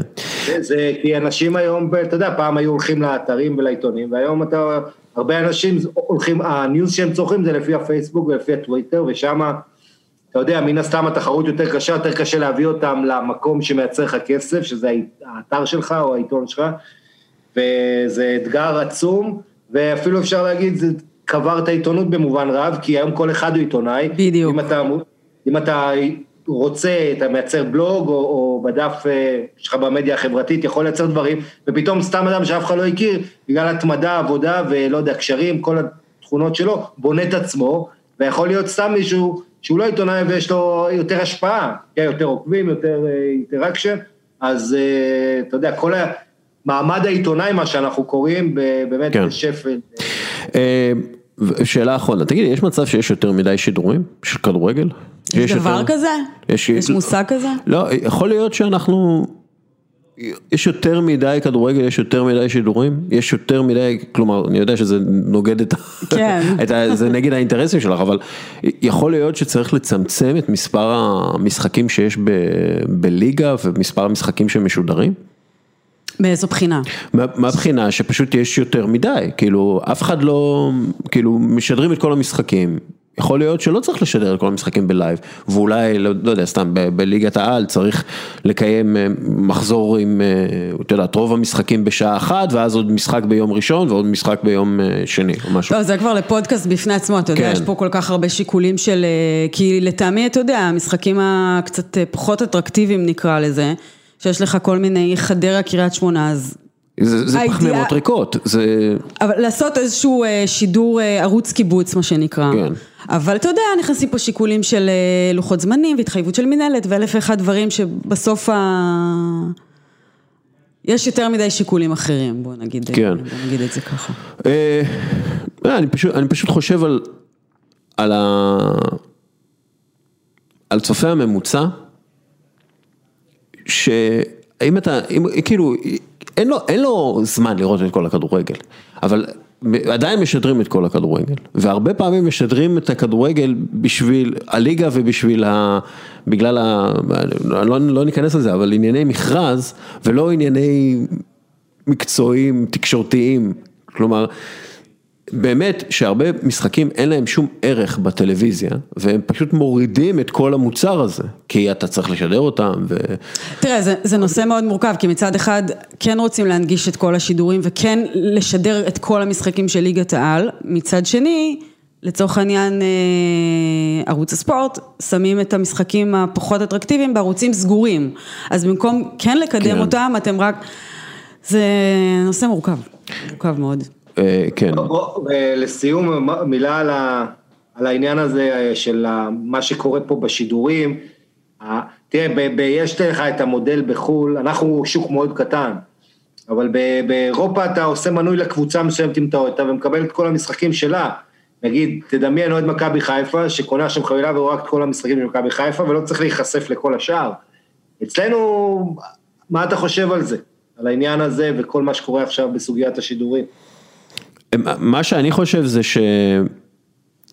שהיום הכדורגל הישראלי לפחות הפך לנישה. משידור, המשחק המרכזי היה 25 אחוז רייטינג פעם. אה, ואני חושב שהם איבדו הרבה כסף במרדף אחרי הכסף, הם איבדו הרבה כסף. כי אם אני משדר את המשחק, אפילו אני לא, אני אומר לערוץ 2 או ערוץ 13, אה, לא יודע, לא יודע איזה ערוצים יש היום. עזבו, קחו את זה בחינם, תשדרו. אני, אני מרוויח הרבה כסף מהחסויות ומה, ומהחסויות ומהאנשים שרוצים לבלוט על החולצות שלי. כלומר, צריך למצוא את האיזון הזה. אה, בין הכסף הגדול מהשידורים לכסף הגדול מחסויות ו... ו ו... כן. תראה, ודי ניתקו, די ניתקו את ה... די ניתקו את הכדורגל הישראלי מהעם. כן? היום אני רואה גם בפייסבוק שלי, יש לי בסביבות 40 אלף אה, איש, כל פעם שאני כותב על כדורגל ישראלי, זה הרבה אנשים אומרים, מה אתה כותב על כדורגל ישראלי, מי בכלל רואה את זה? וזה לא היה משהו ש... לפני עשר שנים זה לא היה ככה. כלומר, הכדורגל הישראלי תמיד היה משהו שאתה רוצה לראות ואתה חייב לראות, ובגלל שזה כדורגל ישראלי. היום גם קשה יותר לראות את זה, בגלל שזה תקוע, אתה לא יודע מתי. ו, וגם זה תקוע, אתה לא יודע איפה, זה, זה, זה בעיה. אבל תיקח לדוגמה אתמול היה משחק מכבי חיפה הפועל תל אביב, במקביל היה לך ליגה איטלקית מחזור שלם. נכון, גם זה. בגביע, מנצ'סטר יונייטד פה, אה, ליגת פריס סן ג'רמן שם, כל כך, אתה מוצף בכל כך הרבה גם תחרות, וזה עוד לפני שדיברנו על נטפליקס. ועל אה, מי שולט בשלט בבית, שבדרך כלל זה האישה, בוא נגיד את האמת, אה, ועוד וכהנה וכהנה הרבה דברים שמשפיעים על העניין. אבל, אה, אבל שוב, אני חושב שאם אנחנו מסתכלים למשל סתם על דוגמה של, של פוטבול, כן? יש להם 16 מחזורים, עכשיו הם יגדילו את זה קצת, אבל זה 16 מחזורים בין אוקטובר ל, לינואר, ואז כאילו יש דצמבר, נגיד דצמבר-ינואר, ואז יש לך את הסופרבול ואת הרביעי גמר וכולי. אין, זה אירוע. עכשיו, כל המשחקים משודרים ביום ראשון, ויש אחד ביום שני, ואולי איזה עוד אחד ביום חמישי, אבל זהו, כאילו, אתה רוצה לראות פוטבול, אתה יודע שביום ראשון יש פוטבול, ואתה יכול לשבת ולראות, ושהאישה שאתה לעזוב אותך, ונטפליקס שלא ישדרו, ואז אתה פשוט קובע לעצמך יום. ואתה יודע מתי זה נמצא, וזה, וזה יתרון עצום מבחינת חברות התקשורת ומבחינת הליגה עצמה, כי היא יודעת שהיא פנויה והאוהדים יודעים איך להגיע אליה וזה קל להגיע אליה אה, וזה לא קורה בכדורגל, כי פה אתה לא יודע, אני אוהד מכבי תל אביב, אני לא יודע אם המשחק הבא ביום שני או ביום זה, אתה לא יודע. זו גם ההתנהלות, אה, זה קצת מרגיש, אני לא אגיד שרירותי, אבל זה כאילו הכל מתגלגל תוך כדי תנועה, מבחינת לוחות זמנים, מבחינת ה... טוב, נטע. סיימנו? את, יש לך עוד משהו שאת רוצה להגיד? יש לי המון, אבל אין זמן. אני, אני מרימה לכם להזמין אותי לפעם הבאה. קודם כל אנחנו נזמין אותך פעם הבאה. כן, היה ממש כיף. רוקי, רוקית השנה, לויטל. יאללה. אני מכיר אותה הרבה שנים. נכון. אז אה, אנחנו נדבר, אנחנו גם נדבר, את יודעת, פעם הבאה נגיע, לא נדבר על העיתונות המעניינת, נדבר על כדורגל, נדבר על מה קורה, עניינים. אה. אז סבבה, אנחנו עכשיו עוברים אה, לדבר עם שי פל מברסה מניה. אוקיי, ועכשיו שי פל מברסה מניה, שידבר איתנו על הבחירות לנשיאות ביום ראשון, שכנראה ז'ואן אה, לפורטה ייקח את זה.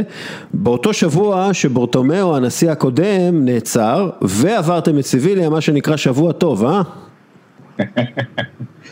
אה, לגמרי, הרבה זמן אני לא זוכר משהו כזה.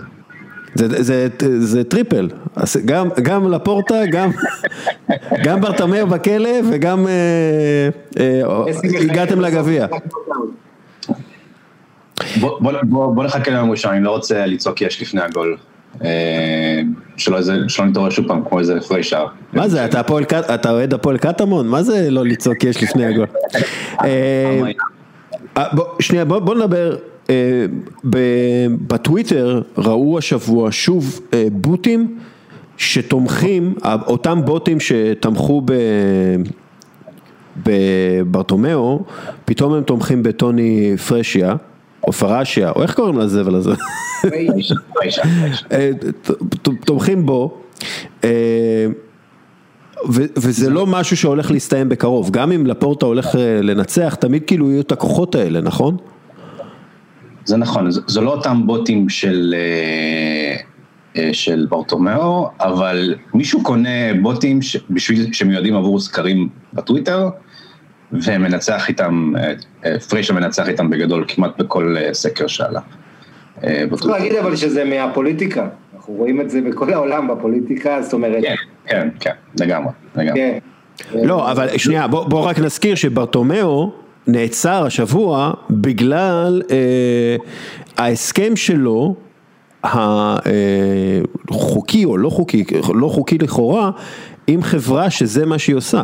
כלומר, אה, הוא שילם מקופת המועדון. כן, כן, כן, אה, אז, אז צריך, אה, זה, זה לא סתם, זה לא סתם בוטים של חבר'ה בני 13 שעושים את זה, זה חברה מקצועית שמטרתה לה, לה, להשחיר את, את האופוזיציה ולפגוע תדמיתית באנשים שמתנגדים לברטומיאו, זה, זה מה שזה היה. וזה כלי שקיים היום כמעט אה, בכל אה, פוליטיקה מדינית, או ב... אתה יודע, זה, זה דבר, זה, זה נשק שמשתמשים בו היום. כן. ויש חברות שפחות בדבר הזה. אה, אגב, מה קורה עם זה? יש איזה התפתחויות ממה ש... מהפעם האחרונה ששמענו עליו? תשמע, היום, היום בבוקר קראתי תחקיר בלאוונגרדיה, שהמשטרה התחקתה אחרי חברות הקש שברטומיאו והמנכ"ל אוסקר גראו פתחו בשביל להעביר כסף בעקיפין לחברת האם אה, i3 Ventures, אה, שאחת מהן נמצאת בקרוון נטוש ביער באורוגוואי, יש תמונה- יש תמונה של זה. אה, תשמע, הוא, הוא שוחרר עד אה, תום ההליכים, מה שנקרא. אה, המשפט שלו יהיה, יהיה, יהיה משפט כזה. זה גם אה, סוג של אה, הלבנת הון שם, יש אה, חשד לזה. כן, כן, כן. זה זה גם השימוש בכספי המועדון וגם הפיצול של החשבוניות, שבעצם נועד לה- להוריד אותם מתחת לרף של 200 אלף יורו, כדי שלא לא תצטרכו אישור של ההנהלה. כן. וכמה לא. פעילות, שלא יראו שיש איזו תנועה חריגה בחשבונות, בספרים.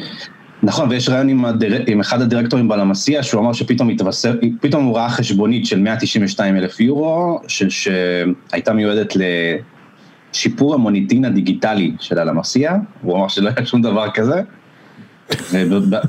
והסתבר בדיעבד, בדיעבד שהכסף עבר עוד פעם ל-i3 Ventures האלה.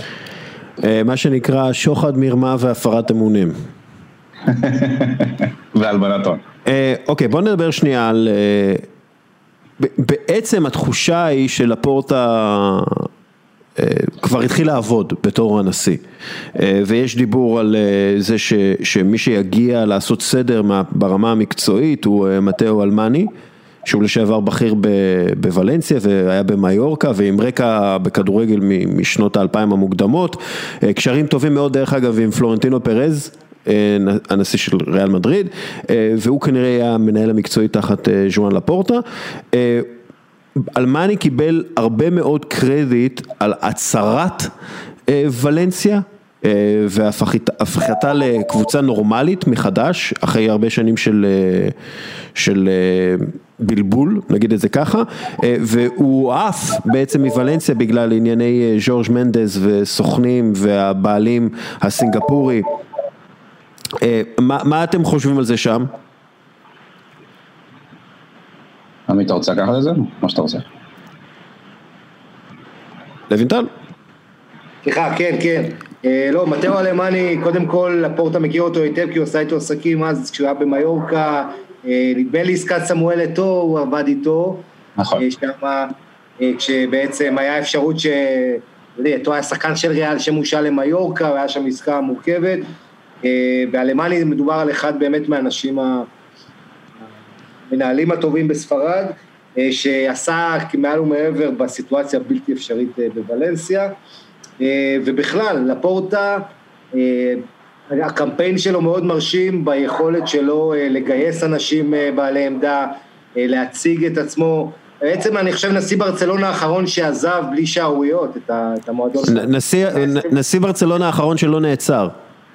כן, לגמרי, כן, ולא רק זה, תיקח כל נשיא כמעט ב-20 שנה האחרונות, ויותר מזה, תמיד איכשהו הדרך נגמרת בצורה רעה, אצלו זה נגמר טוב, למרות שאחרי זה ניסו, ניסו להשחיר את השם שלו, ההנהלה החדשה, ולהגיד שהוא בעצם סיבך את המועדון בחובות וכל זה, אה, אבל עדיין, אה, אתה יודע, צריך לזכור על לפורטה שהוא הגיע גם אז, אה, לפני עידן ההצלחות הגדול, בתקופה של משבר אחרי עונה של התרסקות, והמועדון ככה נראה רחוק מאוד מהצלחה, והוא הצליח איכשהו לעשות דברים נכונים, והם נמצאים במצב של... אתה מחפש עכשיו משהו בטוח שכבר עבד לך, ולא דווקא איזה משהו הרפתקני שאתה לא יודע איך זה יעבוד, עם ויקטור פונט, עם פריישה.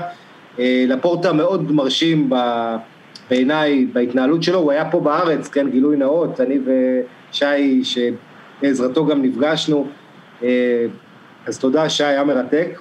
זה היה לפני שנה וחצי, לא? זה היה בקיץ, בקיץ 19. אה, קיץ 19. ותשמע, הוא... קודם כל איש עם, עם, עם קשרים טובים, אה, קשרים טובים זה עם הבנקים שברסה מאוד חשוב לה, אה, קשרים טובים זה עם אה, כמובן סוכני שחקנים מנוריולה וכאלה שאתה רוצה לבנות קבוצה, איש מאוד מרשים, שהקמפיין שלו הזה, הכותר, בעצם עלה לכותרות, שהוא התחיל לפרסם מול, הבר, מול הברנבאו שם בשלטי חוצות, אה, והוא כל כך אה, סוחף ומרשים, גם ברמה האישית וגם ברמה התקשורתית, יודע לעשות כותרות, יודע איך לשחק עם עיתונאים ולהגיד לאוהדים מה שהם רוצים לשמוע, צריך לגרום למסי להרגיש בנוח וכל זה, אה, שאתה יודע, בסופו של דבר יש פה כוח אדיר, והמתנגדים שלו, מה הם אומרים? אנחנו חוששים מפלורנטיניזציה של ברצלונה. זאת אומרת שזה יהפוך לאיזה שליט כל יכול, וזה מראה לך כמה האיש הזה הוא, הוא באמת גאון פוליטי. מה, מה, מה התחושות, אה, שי, בקשר ללפורטה כרגע? אגב, תיקון קטן, אה, מטאו אלמן הוא קטלני ממיורקה, אז אה, הם לא מבטאים את האולי אחרי, זה מטאו אלמן. אוקיי. אני חושב שכאילו, הרוב המוחלט של אוהדי ברציונה כנראה ילכו על ה... back to roots של, אה, של הפורטה, כאילו, שוב, אני ארגיש את הביטחון הזה, אה, ואני חושב שהאוהדים מאמינים שהוא מסוגל, בגלל, בגלל הנוסטלגיה הזאת, וזה אגב החלק העיקרי שוויקטור פונט תקף אותו אה, עליה, ובגלל הנוסטלגיה הם רוצים לחזור לימים הגדולים, והוא משתמש בזה בצורה די טובה. הוא, היום, היום הוא עלה סרטון של ששת הגביעים של 2009, והבטיח שאנחנו נחזור לשם, ואתה יודע, מאוד קל, אני, אני לא אגיד לשתות באוהדים, אבל אה, מאוד קל אה, לחזור לפרוט על תווי הנוסטלגיה האלה. אבל חוץ מזה, מה הוא עוד, כאילו, לפורטה הוא תמיד היה איש עם תוכנית מאוד ברורה וחזון מאוד ברור, מאוד קשור מן הסתם לקרויף ולחזון שלו של הכדורגל, הוא, הוא הביא את, את צ'יקי בזמנו, שיהיה המנהל המקצועי. אה, צ'יקי הוא בשר מבשרה של אה, ברצלונה וההחתמה בין ההחתמות הראשונות של קרויף ושחקן שלמד הכל אצל קרויף וכולי, אז הלמן הוא לא בדיוק זה, אז כאילו, איך עוד מחזקים את הקשר מחדש למורש, למורשת של קרויף? מביאים את הבן שלו. אה, זה, זה הדיבור כאילו? כן, אומרים שכמעט במאה אחוז ודאות שג'ורדי יהיה המזכיר הטכני, והוא יעבוד ביחד עם מטאו אלמן. בתור... אבל גם ויקטור פונט רוצה את ג'ורדי, נכון? זה, זה אחד מהסיפורים הגדולים של הקמפיין הזה בעצם. ויקטור פונט הציג בפלנוגרמה של, של המבנה הניהולי שלו את ג'ורדי קרויף וצ'אבי ביחד, ואז שבועיים אחרי זה ג'ורדי קרויף אמר, אם אבא שלי היה חי, הוא היה מצביע ללפורטה. ושבועיים, פסט שבועיים אחרי זה, הוא לא מכחיש כמובן, שלפורטה בעצם בונה עליו להיות המזכיר הספורטיבי. התפקיד שבעצם מילא אבידל ורמון פלנס. בעצם במובן מסוים זה תחרות על הלב של מסי. כי אין, אין מישהו, מסי זה האלוהים, ומי שהכי מצליח לכבוש את האוהדים זה מי שיגרום להם להרגיש שיבנו קבוצה מנצחת סביב מסי, יגרמו לו להרגיש בנוח. ובמובן הזה אני חושב שמה שמעניין, ויקטור פונט הרי בונה את הקמפיין שלו על צ'אבי, שיגיע לאמן את ברצלונה. הוא אומר, צ'אבי, יש לו חיבור עם מסי לא פחות טוב מלפורטה. ופה זה קרב בעצם על, ה, על דעת הקהל. העניין הוא שצ'אבי הרחיק את עצמו ישר בתחילת הקמפיין מכל מועמד, הוא אמר, אל תכניסו אותי לזה. בוא נגיד שאם ויקטור פונט, ויקטור פונט היה מקבל את ה endorsement הזה מצ'אבי, הוא היה נמצא במקום הרבה הרבה יותר טוב. אבל צ'אבי יודע שלא משנה מה, בשביל, בשביל להגשים את החלום הגדול שלו, הוא צריך כאילו להישמר בצד, והוא יכול ללכת גם עם, גם עם לפורטה וגם עם פונט, וטפו טפו טפו גם עם פריישר, אבל בסופו של דבר הוא יאמן את ברצלונה. בעצם היחיד שמצליח להביא שמות גדולים שיהיו שלו זה לפורטה. ואנשים, גם מהכדורסל של ברצלונה, גם מהכדורגל, שמות שכאילו, יש להם אולי נכס אלקטורלי, או שאתה רואה את זה אחרת? אז ויקטור פונט התחיל דווקא קודם כל עם השמות, הוא היה עם, עם טוני נדל בזמנו, והוא הביא את ג'ואן ויה, שהוא האבא הרוחני של צ'אבי, בלמסיה, ואלברט בנאיג'ס, שהוא גם נקרא לו ה soulmate של ג'ואן וילה בלמסיה, ואלברט בנאיג'ס נחטף במרכאות על ידי לפורטה, מהקמפיין של פונט. ושוב, זה שמות שהם מאוד מוכרים עבור אוהדי ברצלונה.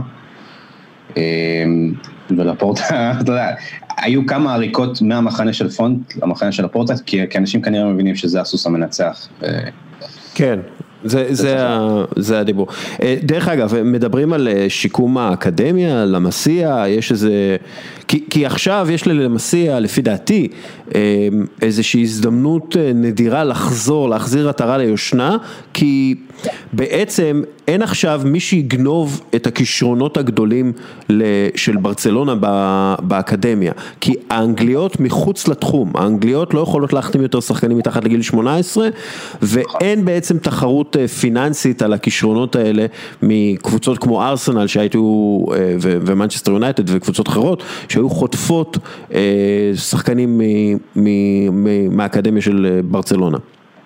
אז יש דיבור כאילו על שיקום האקדמיה? לגמרי, לגמרי. זה אחד מאבני הבניין, גם בקמפיין של פונט וגם בקמפיין של לפורטה. לפורטה קורא לזה אסטימם למסיע, אוהבים את הלמסיע, זה אחד מה, מההיילייט שלו שהוא הציג שם. ושוב, שניהם מדברים גם בצורה ריאליסטית, שבגלל המצב הכלכלי הנוראי שהמועדון נמצא בו, הוא צריך קודם כל להסתמך על שחקני בית, ולא, ואחר כך להביא כוכבים מבחוץ. וספציפית, מה שאני רואה עכשיו, יש, יש תור של, סוג של דור זהב שמגיע מהלמסיע. איזה, איזה שמות כאילו אנחנו נכיר או לא נכיר? אפשר, אפשר לעשות פרק מיוחד על המסיע. לדעתי יש, יש קשר סופר מוכשר בשם גבי, פבלו פאז, השם המלא שלו. יש בלם בשם דייגו אלמידה, גם פרופיל מאוד, אפילו בין ארי גרסיה לפיקה. ויש קיצוני בשם איליאס, גם מאוד מבטיח ומרשים, נקרא מסי המרוקני. המסי הבא, מה שנקרא. אני הייתי בטוח שהיה איזה מסי מרוקני כבר. מוניר אולי. כן. אני חושב שפעם, עכשיו, עכשיו שהילדים של בלמסיה שנמצאים עכשיו ורואים פתאום את אילייש משחק ו, ואת ריקי פה ושם, הם, הם, הם מקבלים איזו השראה מסוימת, ואתה יודע, אני מניח שאם המצב הכלכלי, אם באמת יעתקו את החגורה כמו שצריך, אז באמת יוכלו להסתמך עליהם אה, בעתיד. אה, לוינטל, יש לך איזה משהו שאתה רוצה להגיד על אה, ברצלונה אחרי הניצחון על סביליה ולאן זה הולך קדימה לפני שאנחנו מתחילים לדבר בעצם על רכש ולאו מסי וכולי? כן, תראה, ברצלונה לא לקחה תואר בעונה שעברה, ואחד הדברים החשובים למועדון הזה זה קודם כל לחזור לתחושת ניצחון ותחושת אמונה שאפשר לעשות את זה. אה, ברצלונה אתמול מול סביליה רשמה ניצחון סוף סוף על קבוצה גדולה במשחק חשוב. מה שהיא לא עשתה עידן ועידנים, אה, וקאמבק גם, רמונטדה, אה, שהזכירה נשכחות. אה, אני חושב שזו עונה מאוד קשה, אבל כשאתה משווה אותה ללפני שנה, אז ברצלונה בערך הייתה באותו מצב מבחינת קצב צבירת נקודות, ותראה, בסופו של דבר ברור שאתה מסתכל על הקבוצה הזו ויש לך יותר מדי בעיות שלקח יותר מדי זמן והם לא נענו.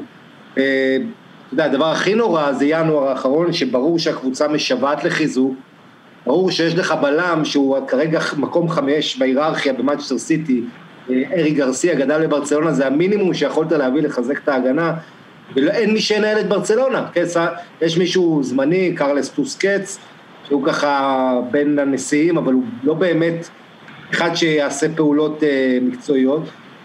וברסה באיזה עונת לימבו כזאת, אה, מהרגע המינוי של אה, קומן, שאני חושב שהוא נכנס לסיטואציה, קומן עצמו עשה הרבה טעויות, אפשר לבקר אותו הרבה, ודווקא השחקנים שהוא התעקש עליהם, כמו דסט למשל, הם לא הצלחה גדולה עד עכשיו, ובהחלט היו לא מעט נקודות, ביקורת על הניהול משחק, על חוסר גמישות מחשבתית, הרבה דברים נכונים. מצד שני הסיטואציה שהוא בא אליה, אה, קצת בלתי אפשרית במועדון שמתנהל בצורה כל כך חולה. אה, הסיפור של הוויתור על לואיס סוארז, אני חושב שזה די מסמל את העונה הזאת של ברסה, שאולי נתנה את האליפות אה, ליריבה. ועוד פעם, אני חוזר לאותו הפסד 8-2 לביירן, וג'רארד פיקה, שאומר ברגע של כנות וחשבון נפש, אם אני הבעיה אני אלך. ובסוף, אתה יודע, פיקה לא משחק שלושה חודשים פציעה וחוזר למשחק הכי חשוב של העונה מול פריס סן ג'רמן, להרכב ישר, זה קצת, קצת בעיית, נראה בעייתי, ועכשיו אם אתה, אם שי רוצה להגיד עוד משהו אני אשמח, אה, אבל יש לנו כמובן הרבה עמדות חשובות שברסה צריכה חיזוק בהן, וזה בייחוד שאתה קודם כל, כל מדבר על השדרה המרכזית, בלם, קשר אחורי חלוץ. שי, אנחנו עוד מעט נסיים, כאילו נסיים את השיחה על לאו מסי, אבל הרכש, סנטי קסורלה דיבר על אה, פאו תורס מוויה ריאל, והוא אמר שצ'אבי דיבר, שאל אותו לגביו, למה צ'אבי שואל, המאמן הזה מקטר, למה הוא שואל אותו לגבי אה, אה, פאו תורס, אבל סנטי קסורלה היה לו רק דברים טובים להגיד על תורס, שהוא שחקן ענק, עם אישיות אדירה, ויש לו את הסגנון של ברצלונה בדם, מה, מה הדיבור על הרכש של לפורטה? כלומר, יש כבר את הדיבור הזה? אה, פאו הוא, הוא נמצא באג'נדה, אולי לסנטי קסולה יש אחוזים בכרטיס שחקן שלך, הוא ביחד בוויאריאל, אה, הוא סוג, אתה יודע, הוא, הוא נמצא באג'נדה, הוא, הוא לא היחיד שמאוזכר על ידי אה, קסורלה. אם יש שמות עליו, יש שם מלא שמות, אתה יודע, אנחנו נמצאים גם בקמפיין בחירות, ותמיד יזרקו שמות לרקע. בקאם, לא? בקאם. אני חושב שהדבר החשוב זה לחתוך את השומן המרכזי אה, בשכר, אה, ואז משם באמת תתחיל את הניקיון. אה, איך, איך אתה עושה את זה? תראה, מצד אחד כולם רוצים לגרום למסי להרגיש נאה וזה, מצד שני ברור שהמשכורת של מסי שפורסמה לא מזמן, ואותו חלק מהחרא שיוצא מהמועדון, איך מוצאים את האיזון הזה בין להסביר למסי, וואלה, המועדון חייב אה, לקצץ, בטח אצלך, שזה, אתה, כמובן אף אחד לא יערער על גדולתו, אבל עדיין, כשאתה מדבר פה על עסק כלכלי, ואתה יכול להשוות נתונים, כן, מה המועדון הזה משלם, מה זה, זה בעיניי מבחן עצום בשביל מי שיבחר לנשיא, כנראה לפורטה, איך הוא גורם למסי אולי קצת לרדת בשביל המועדון בכסף, אה, ועדיין אה, לא להיפגע בתחושה. כן, לפורטה דרך אגב אמר, אני בטוח שאם מישהו אחר זוכה בבחירות, לי או מסי לא יישאר. כלומר, זה, הוא, הוא די אומר, הוא די רומז על זה שיש לו כבר איזה הסכם עם אה, מסי. הם בקשר מאוד טוב. מסי, אתה יודע, בתור נשיא שכאילו, מסי גדל תחתיו, יש להם קשר ממש טוב, ואני גם יודע, אתה יודע, מאנשים שאירחו אותו בארץ, שזה קשר שהוא לא רק טלפוני. אה, ושוב, גם, גם פונט וגם אה, לפורטה, הם, הם כאילו לוקחים את זה במובן, כמובן מאליו שאם מסי ימשיך, הוא יקצץ בשכר שלו, ואומרים גם שאין לו בעיה לעשות את זה, כל עוד אה, תהיה קבוצה תחרותית סביבו. ו... השאלה הגדולה, השאלה הגדולה כמו, ש, כמו שעמית אמר, זה לא רק השכר של מסי, זה השכר של כל החבר'ה האחרים, אה, זוללי השכר, גריזמן, קוטיניו, אומטיטי, כל ה... אוכלי חינם, במרכאות, שיש להם משכורות עצומות, והם הסכימו כבר לקצץ שכר בעונה הזאתי, בתמורה לזה שהם יקבלו את המשך הכסף בעונות הקרובות, בהמשך החוזה שלהם. אז מה אתה עושה עם הדבר הזה? ואיך אתה גורם, לא רק, אתה, אתה יכול לנסות למכור אותם, אבל אתה צריך גם למצוא קבוצה שתספוג את השכר שלהם, או, או קבוצה שהם יורידו בשכר בשביל לעבור אליה, זה סיפור, זה חתיכת סיפור, זה לא, זה לא פשוט. כן, זה לא, זה לא נשמע פשוט, זה לא, אה, אה, זה החובות אה, כמה הם? הם כבר מיליארד, יותר ממיליארד. כן, כן, משהו כזה. מיליארד 200 מיליון. כן, ו, ואגב, לפורטה מדבר על ממי הוא הולך לקחת כסף כדי לכסות את החובות האלה, או שכאילו יש תוכנית כזאת? אמ, היה פאנל כלכלי נרחב עם, עם ז'או מז'ירו, מי שיהיה סגן הנשיא הכלכלי שלו, הם דיברו על אה, בנקים, דיברו על משקיעים, דיברו על אה, הוצאה של איגרות חוב. אה, בעיקר, בעיקר המטרה העיקרית זה אה, ריפייננס להלוואות לטווח הקצר שיש למועדון. אה, אם אנחנו זוכרים, היה, היה פרסום של הקבוצות שברסות חייב להם כסף על שחקנים, כולל, כולל בורדו, כולל קוטיניו, מסתבר. אנחנו עדיין חייבים ליברפול והדבר הזה לא נגמר. אה, אגב, קוטיניו, וואי, בואנה, שכחתי לך, הוא עדיין חלק מהסגל שלכם, נכון? כן, כן. וואו. איזה רילאפס בפציעה שלו, אה, כנראה לחזור באפריל. לא יודע כמה, לא יודע כמה קומן בונה עליו עכשיו, עכשיו ברגע שפדרי נכנס לדינמיקה והוא שחקן הרכב בלתי, אה, לא מעורב. ושוב פעם, הוא מחזיק בשכר של 20 מיליון בערך, 23 מיליון אם אני זוכר נכון. סכום הזוי, הזוי, הזוי, הזוי. אני חושב שאחד הדברים המרכזיים זה ספונסרים, מה שצריכו להביא, דווקא בתחום הזה טוני פריישה, שהוא אף אחד לא סופר אותו כמועמד, אבל אני ראיתי שכן הוא הציג איזו יוזמה של חבר'ה של ברצלונה דרך הונג קונג, משהו לגייס סכום נכבד שם מספונסרים. גם לפורטה עם הקשרים שלו. כן, כן. גם מי שישיג את זה, צריך לזכור שהתקופה הקודמת של הפורטה, היה את דאוד עידן שברסה לפני קטר, כן? שהייתה את ההתנגדות, רק, אתה יודע, התחיל בהתחלה קרן קטר, שהפך אחרי זה למשהו יותר מסחרי, אבל אז עוד היה נורא טהור, אני חושב שבמצב הכלכלי היום של ברצלונה, כולם מבינים שאתה חייב לעשות את זה, אה, עם כל הכבוד לערכים של פעם, חייבים להכניס ספונסרים בכל צורה, בכל דרך. ולפורטה עם הקשרים שלו, שוב, מאוד מקושר בקהילה העסקית, אדם שיש לו קסם אה, אישי מאוד מאוד גדול, אני חושב שזה יהיה מבחן גדול עבורו, ואני מאמין שהוא יצליח. זה חשוב, זה חשוב אגב בשביל זהות הספונסר, אה, שמסי יישאר בקבוצה, כי קבוצה בלי מסי תתקשה לגייס 60 מיליון יורו בש, בשנה אה, מספונסר כלשהו, שירצה באמת להתחבר לאימג' הזה של מסי. ורק נזכיר, הקוטין זה בכלל, הספונסר היום היפני זה בכלל פיקה, שהיא דרך למועדון, שזה גם מראה לך משהו על. אולי על ה... אם תרצה, על הוואקום הניהולי שהיה בברסה בשנים האחרונות, שפיקה היה בעצם בפועל סוגר דברים כאלה למועדון. נכון, נכון.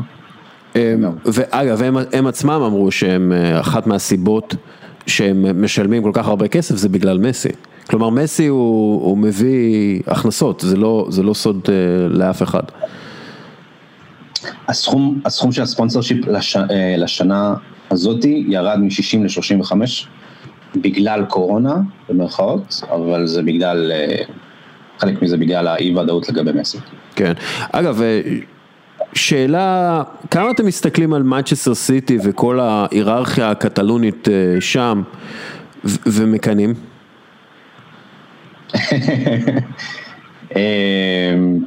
תשמע, זה, זה, זה מודל ניהולי טוב. אמ, זה מודל אגב שוויקטור פונט אה, שואב ממנו השראה.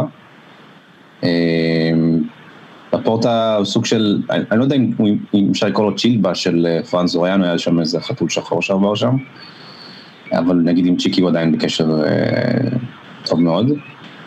אני, לפורטה פחות הולך לכיוון הזה של סיטי, הוא יותר הולך. למה שעבד פעם, אה, ואולי יעבוד עכשיו, אולי לא, אני יודע. שמה מה זה, בואו תסביר לנו קצת, כאילו, מה, מה זה אומר? במנצ'סטר סיטי יש חלוקה, יש מבנה ספורטיבי מאוד מהודק, שבסופו של דבר, מי שעומד בראש הפירמידה הוא לא זה שמקבל את ההחלטות הכי חשובות שיש. אה, ואצל הפורטה הוא כן רוצה להיות מעורב אה, בדברים האלו, כן, יש, הוא כן ייתן את הדעה שלו.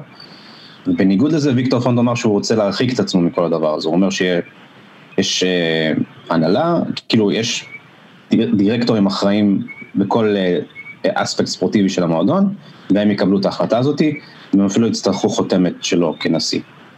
אה, לפורטה, אתה יודע, בגלל, בגלל הכריזמה ובגלל האישיות, הוא רוצה להיות מעורב בזה, הוא, הוא גם, אתה יודע, מסוג האנשים שיטוסו בעצמם לסגור עסקאות. הוא מומחה לזה, אגב, עקב מהקריירה שלו כעורך דין, אמ, וזה חלק מזה, זה חלק מהאישיות שלו. כן, אמ, ושוב, כמה השם של קרויף, מלבד ג'ורדי, אה, שככל הנראה יחזור, כמה השם של קרויף דומיננטי בקמפיין בחירות הזה, או כמה מדברים על חזרה ל... אה, קרויף אה, כדמות מרכזית וחשובה במועדון. אם אתה רוצה לדבר על הקהל, לקהל האוהדים של ברצלונה, לעשות איזה שהם מצביעים, אתה חייב להזכיר את קרויף, וזה מה שכולם עושים, גם טוני פרישה. אותו טוני פרישה שהצביע בעד אה, שלילת תואר נשיא הכבוד של קרויף ב-2010. כולם מדברים על זה. אי אפשר להתחמק מזה, אתה חייב לדבר על קויפיזם וטוטל פוטבול וכל המושגים הרומנטיים. כן, אין, אין אה, דרך, אין דרך אה, כאילו לזכות כן. בבחירות בלי זה, נכון? כן, אז, אז ג'ורדי קרויף, אתה יודע, אנשים בארץ חלוקים אה, לגבי הניהול שלו, כאילו יש אנשים שמפרגנים, יש אנשים שפחות, כן, נראה לי פחות כאילו האוהדים שהם אינם אוהדים של מכבי, אה, כן. פחות יפרגנו. אה, בברצלונה הוא, הוא שם, הוא שם כי הוא גם, גם השחקן מועדון וגם הבן, והם כן חושבים שהוא ינק קצת מה-DNA של אבא. אמ, בעיניי זה תעלומה. אמ, אני הייתי, אני הייתי כאילו הולך על מישהו שהוא יותר מנוסה, אמ, נגיד היה את האזכור של השמות של מארק אוברמארס ומיכאל זורק. אולי משהו בכיוון הזה, אבל שוב פעם, יכול להיות שקרויף, ג'ורדי, ג'ורדי, סליחה, אה, התחנך על אה, הניסיון של מטאו אלמני, ויצא מזה משהו טוב. אני כן. רק רוצה להזכיר משהו, כן? אה, לפורטה, מי שלא יודע, בקדנציה הקודמת נבחר, נדמה לי, זה היה גיל 40 או 41, הוא היה אחד הנשיאים הצעירים בהיסטוריה של ברסה. נכון. והוא הגיע, ברצלונה הייתה בכזה משבר שאפילו חוס הידינק דחה הצעה לאמן את ברסה, הוא אמר, באיינדובן יכולים להציע לי יותר כסף. זאת אומרת, כשאתה יודע, כשאתה מדבר על, ה, על הבחירות האלה, זה לא סתם ש, שמאמינים בלפורטה, זה בעיקר בגלל מה שהוא כבר עשה. והעובדה שיש לו את הקבלות של המתחרים שלו, עם כל הכבוד, אין.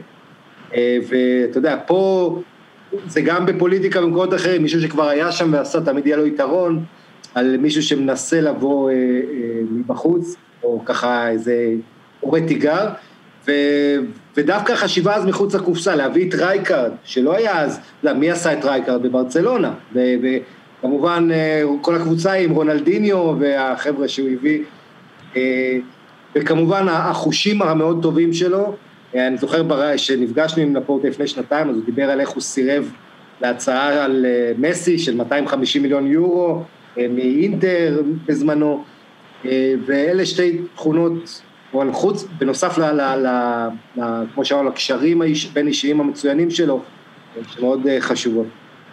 מה שמעניין, בהנהלה של לפורטה ב-2003 היו מלא אנשים חסרי ניסיון. פרנס אוריאנו היה אז, התחנך באיזה חברה פיננסית, צ'יקי וגיריסטן לא היה לו שום ניסיון בניהול ספורטיבי לפני זה. מלא מלא צעירים, מלא דם חדש, ואתה יודע. זה היה סוד הכוח של הקמפיין, של האלפנט בלאו, שהחבר'ה האלה, החליפות, הצעירים האלה, כל הקבוצה הזאת, נכון. כן, כי הם, הם הגיעו מסט הערכים הנכון, ואני חושב שזה משהו שעבד לחלוטין בתקופת רוסי ו... וברטומיאו, כלומר אנחנו גם רואים את זה, כן? כלומר, הם, הם הגיעו כי הם גדלו בדיקטטורה דרך אגב, רובם גדלו בדיקטטורה ורצו דמוקרטיה ו, ו, ושקיפות וכל הדברים האלה והם דיברו על זה, וברטומיאו ורוסי פחות. זה כאילו, you got what you, what you wanted איתם באיזשהו מקום. הם, הם לא דיברו על ערכים אף פעם. ברטומיאו דיבר על ערכים חוץ מ... לא, זה היה, אתה יודע, אולי ערכים ל marketing. כן, אגב, מה, מבחינה בריאותית, השחקנים של ברצלונה כרגע, אין, כאילו חוץ מקוטיניו, אין הרבה פצועים לטווח הארוך, או פצועים כרונית, אולי אומטיטי גם כן, כלומר יש איזה, איזה משהו שאפשר, אתה יודע, לשפר רק עם שינוי והחלפה של, ה, של הצוות הרפואי שם? שטן צרפתי עם, עם בעיות המיניסקוס שלו, אמור לחזור נראה לי לקראת אפריל, אני מקווה. היה, היה סיפור השבוע נגיד עם, עם האבחון פציעה של פדרי, שהצוות כן. הרפואי אמר פציעה בשריר הסולר נראה לי, שלוש שבועות בחוץ, ופתאום יום אחרת פתאום התחיל להתאמן ולרוץ, כאילו לא קרה כלום, ואתמול שיחק כן, ושיחק... רק מדהים, שיחק מדהים. כן. היה עזיבות בצוות הרפואי השנה, ואני מניח שלפורטה יביא אנשים חדשים שם. כמו שהוא עשה ב-2003, כמו שהוא עשה אחר כך שפפ גורדיולה הגיע. כן. דרך אגב, מסי עדיין לא אמר, כאילו, לפורטה, הוא לא, הוא לא בחר אף אחד עדיין, כאילו... השחקנים באופן כללי, אתה לא תשמע שחקן ש... שמתבטא לכאן או לכאן, בטח לא שחקן שנמצא במועדון או רק עכשיו עזב אותו. זה נוהל ששומרים עליו בברצלונה מאז ומעולם. כן, וצ'אבי אנחנו די בטוחים שהוא יגיע לאמן? אני לא יודע אם בטווח המיידי, אם לפורטה, עם ויקטור פונט, זה יהיה לדעתי בטווח המיידי, שוב פעם pending התוצאות של רונלד קומן העונה. אבל לפורטה שוב פעם אמר, צ'אבי יאמן ברצלונה, אני לא יודע מתי. אגב, מה אנחנו חושבים על התוצאות של לפורטה לאחרונה באמת? מה, כאילו, רואים איזשהו שיפור, אבל המשחק מול פריז היה פשוט... התוצאה של קומן. כן.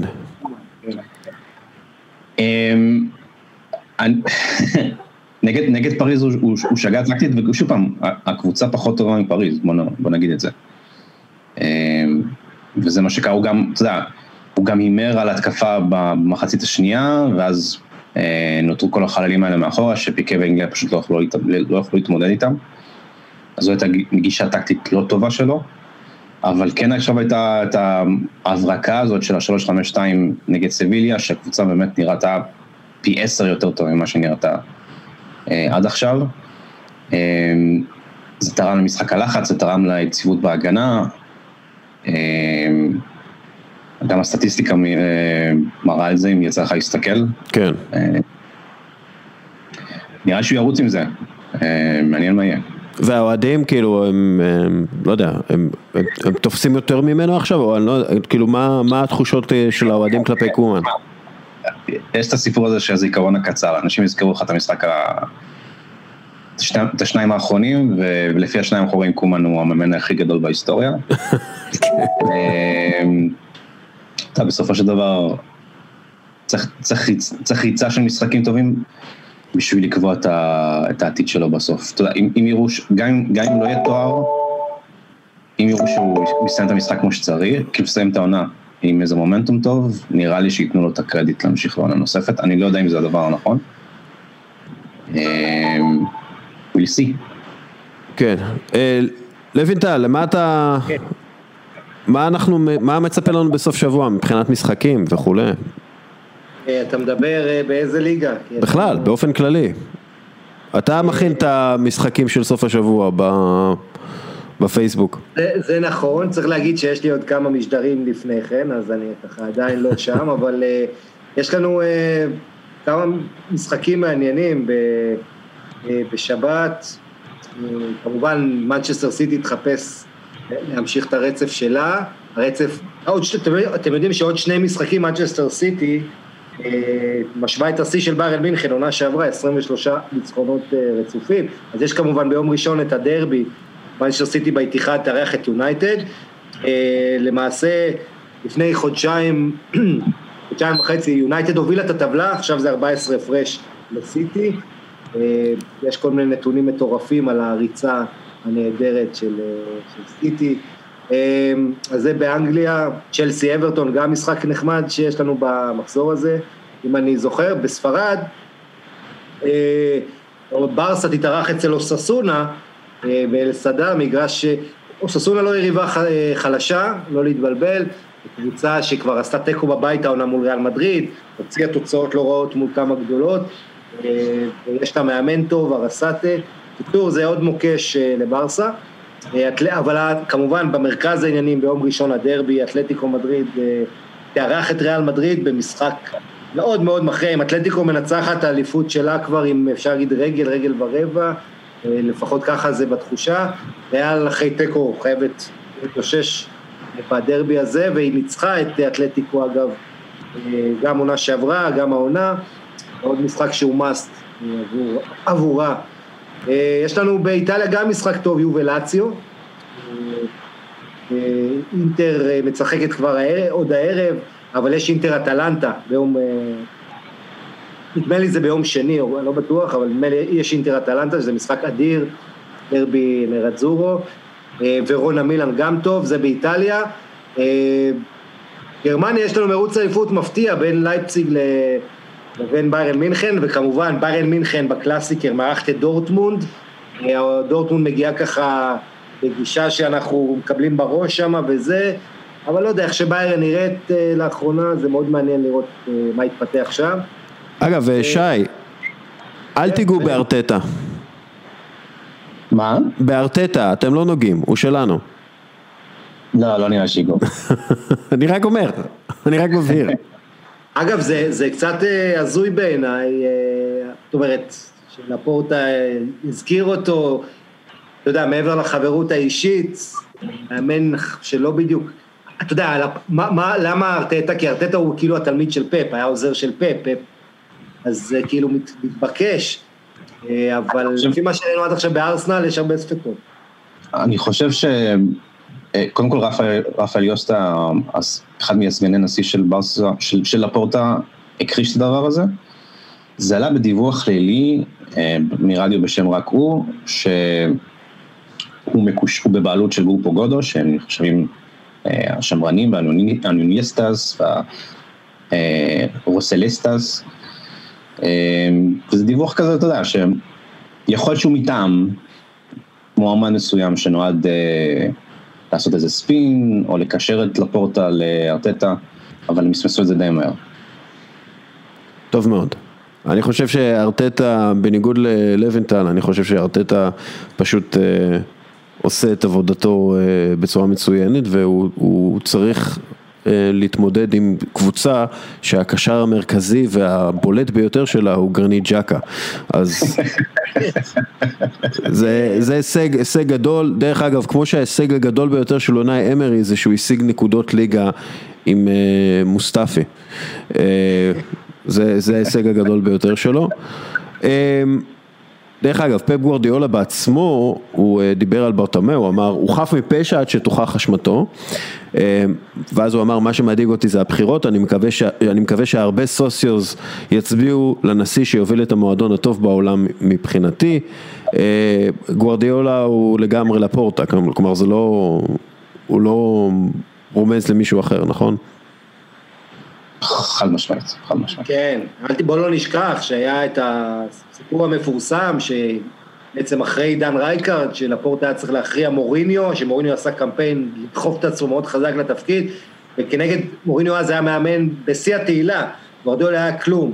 היכולת הזו לקחת החלטה אמיצה, להביא את גוורדיולה, כמו זידאן בריאל, אחרי שנה אחת שהוא עבד באקדמיה, להגיד לו, יש, יודע, זה החזון הזה שיש ללפורטה לזהות זה, זה אגב הרבה מאוד אה, אה, צ'יקי, כשצ'יקי הציע את, ה, את האימון אה, לפפ, אז דרך אגב בהמלצתו של קרויף, אז אה, פפ אמר אין לך את הביצים לעשות את זה, ולצ'יקי היה את הביצים לעשות את זה, והשאר היסטוריה.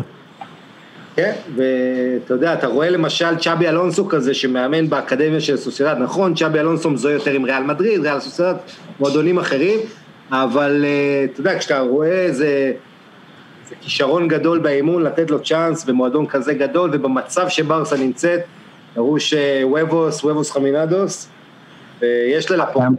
מה שהיה מדהים זה, זה לא רק שהוא נתן לו לאמן, הוא נתן לו אוטוריטה מלאה על הכל. זה, זה, הוא, הוא מכר בשבילו את אה, רונלדיניו ודקו, בשבילו. נכון, הוא נתן לו לגעת באנשים בלמסיה, והוא נתן לו לשחרר את כל הצוות הרפואי, להביא אנשים משלו, אה, מאמני כושר, פיזיוז, הכל, הכל. מעניין אותי מאוד, שי, מרקם היחסים בין פיקה לבין לפורטה. כי, אתה יודע, בוא נגיד את האמת, הרבה אוהדים סבורים שבשביל פיקה יותר אה, מתאים להיות בהנהלה עכשיו אולי מאשר על המגרש, מבחינת ה... אה, בטח ברמות הגבוהות, לא נעים להגיד את זה, הוא עדיין אגדי במועדון ועושה דברים אדירים. עשור, נכון שאוהבים לשנוא אותו מאוד היריבות, בייחוד ריאל מדריד, אבל פיקה יש לו המון זכויות על המגרש, אה, אבל אתה יודע, יש גם אה, אוהדים שהיו מעדיפים לראות שם אה, בלמים מהרמה הכי גבוהה היום, מבחינה אתלטית, מבחינת עוד דברים, וזה אני אומר אחרי שפיקה ככה היה לו חלק בניצחון הגדול אתמול. מה, מה אתה יודע על היחסים בין לפורטה לפיקה?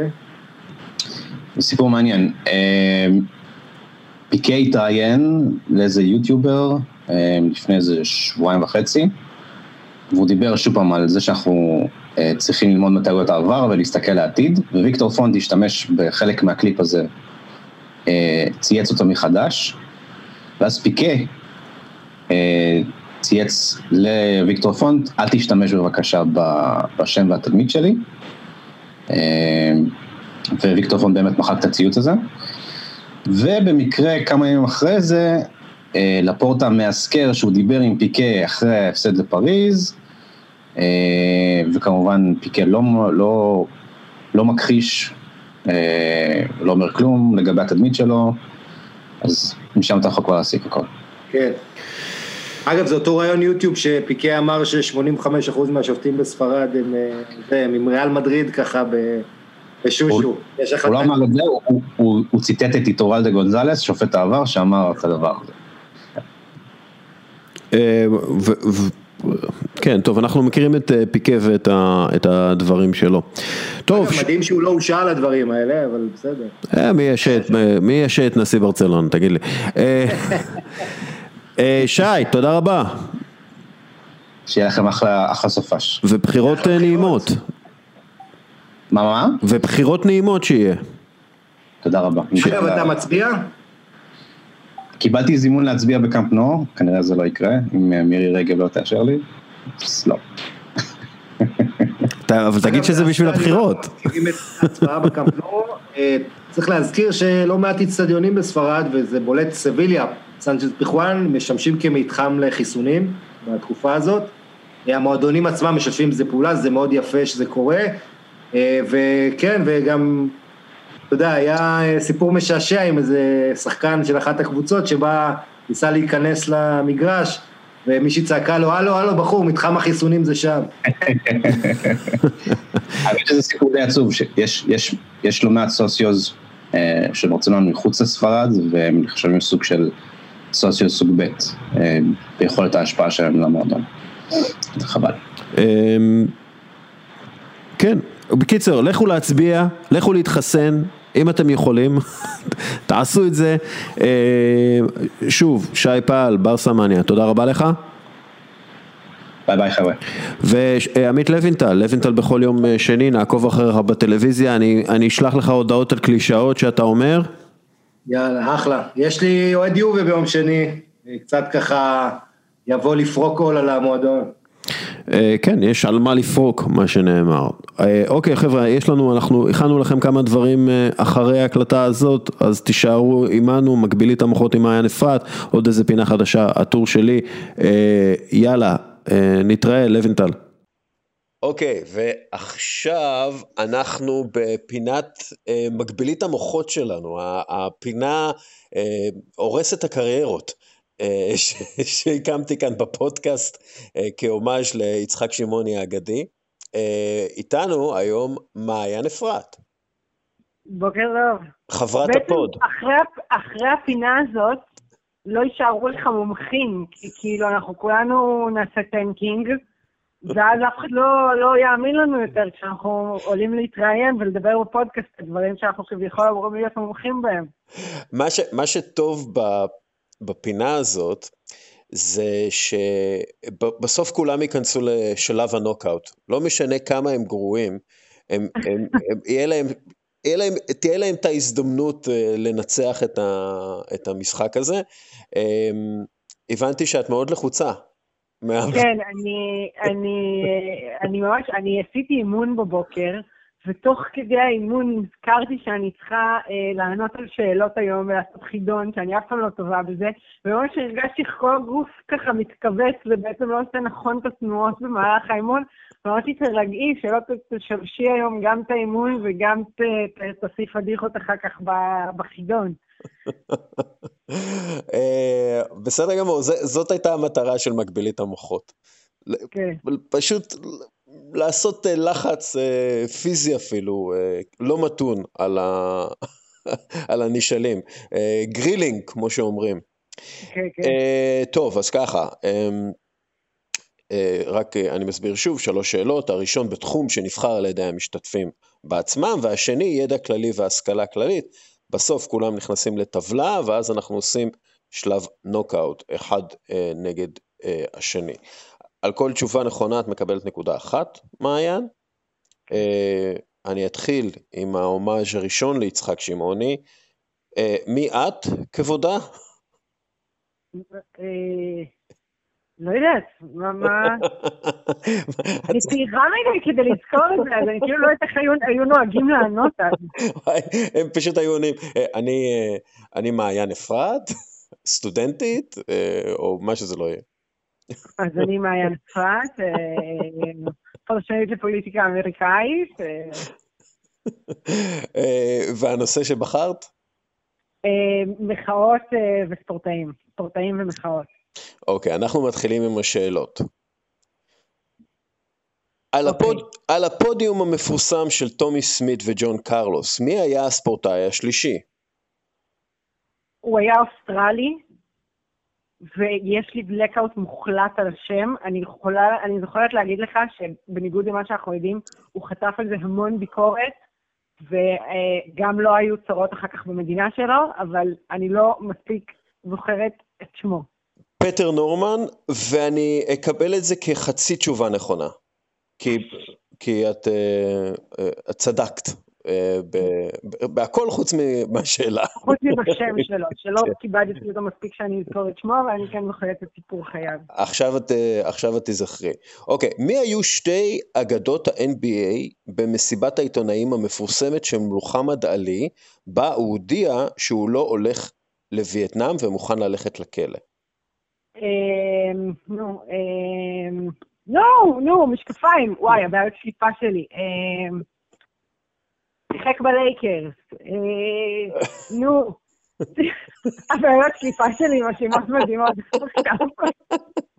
אני כאילו רוצה להגיד כל הזמן עוד פעם מוחמד עלי, זה לא מוחמד עלי. אה, אה, קרים, קרים, קרים. קרים אוקיי, היה שם? אוקיי, ו...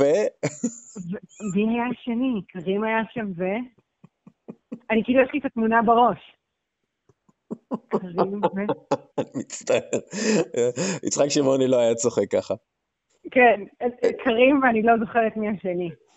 ביל ראסל. את מקבלת עוד חצי נקודה. זה פעם ראשונה שיש לנו אה, חצי נקודה. אוקיי. כן.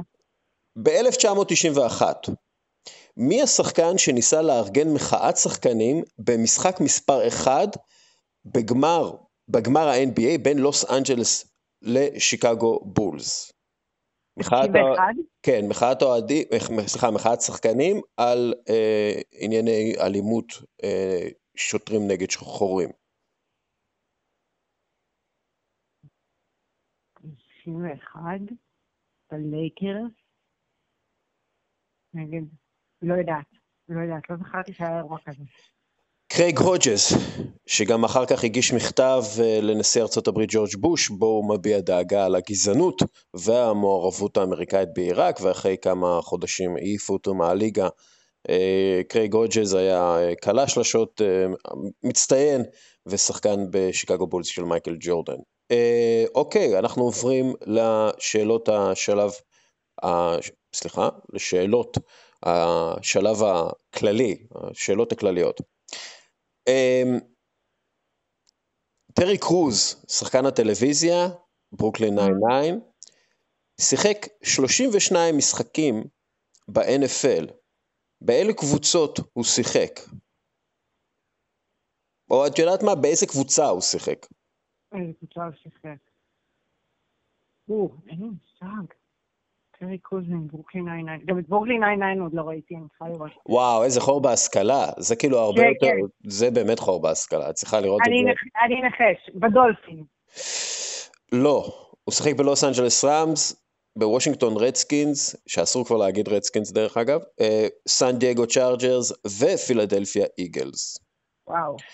אוקיי, מלבד תיאגו אלקנטרה, איזה קשר ספרדי שיחק בליברפול ובביירן מינכן? אה? אה, אה. לא יודעת. צ'אבי אלונסו. אוי. מביך, מביך, מביך. לא, בסדר, לא... שום דבר לא יותר מביך משרון דוידוביץ', אפס משש. לא, אני- לא, אני- כאילו אגיד לך, אתה תמיד חושב שזה יהיה איזו תשובה מסובכת, אז אתה הולך לפינות של הזיכרון, וזה פשוט, אה, it was right there. It was right there, ואיך את פספסת את צ'אבי אלונסו, מעיין? צ'אבי. אלונסו, בחייאת. אה, אוקיי, ובגלל שיש לך את הקשר הפריזאי, שאלה אחרונה, באיזו שנה הוקמה פריס סן ג'רמן? אה, אה, וואי, אני צריכה לדעת את זה, היה חגיגות כשהייתי שם. אה, היא לא קבוצה ותיקה.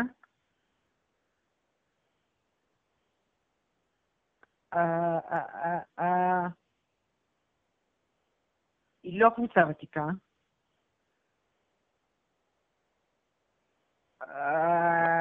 אני אצטרך את תשובתך, מעיין?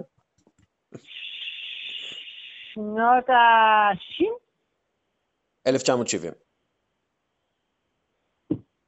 אה, אבל הייתי בכיוון, הייתי בכיוון. אוקיי, מעיין, תקשיבי, את אה, קיבלת אה, אחד מש- אחד משש. אחד משש.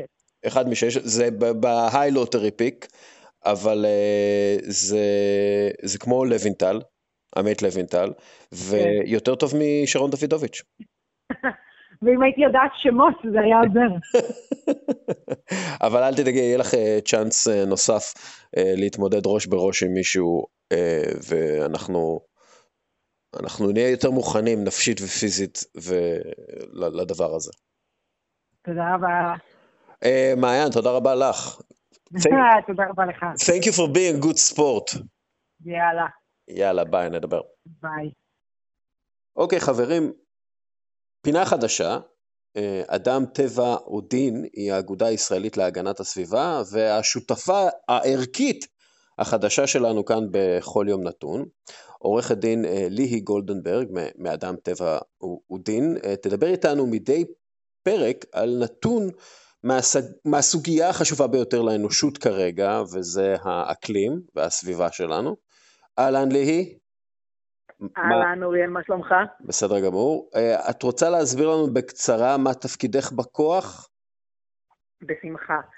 אה, אני ראש תחום כלכלה ומשאבי טבע, קוראים לי, אני עורכת דין בעמותת אדם טבע ודין, ואני יחד עם השותפים שהיא בעצם עוסקת במגוון נושאים, בהם אוויר, אנרגיה, אקלים ומשאבי טבע, דברים שנוגעים לחיים אה, של כולנו ביום-יום בסופו של דבר. ובגלל שאת קנדית, אנחנו גם נדבר איתך מדי פעם על אה, הוקי קרח, בסדר? כי ביקשו ממני כמה פעמים. בשמחה, אין בעיה. אוקיי. עכשיו, מה המספר של היום? כי זאת בעצם הפינה, אנחנו לוקחים איזשהו מספר, איזשהו נתון, ומדברים עליו, אז מה המספר שלך, מה הנתון שלך להיום? הנתון של היום הוא נתון מאוד אה, אקטואלי, כן? וזה 160 קילומטר של אה, חוף אה, מזוהם.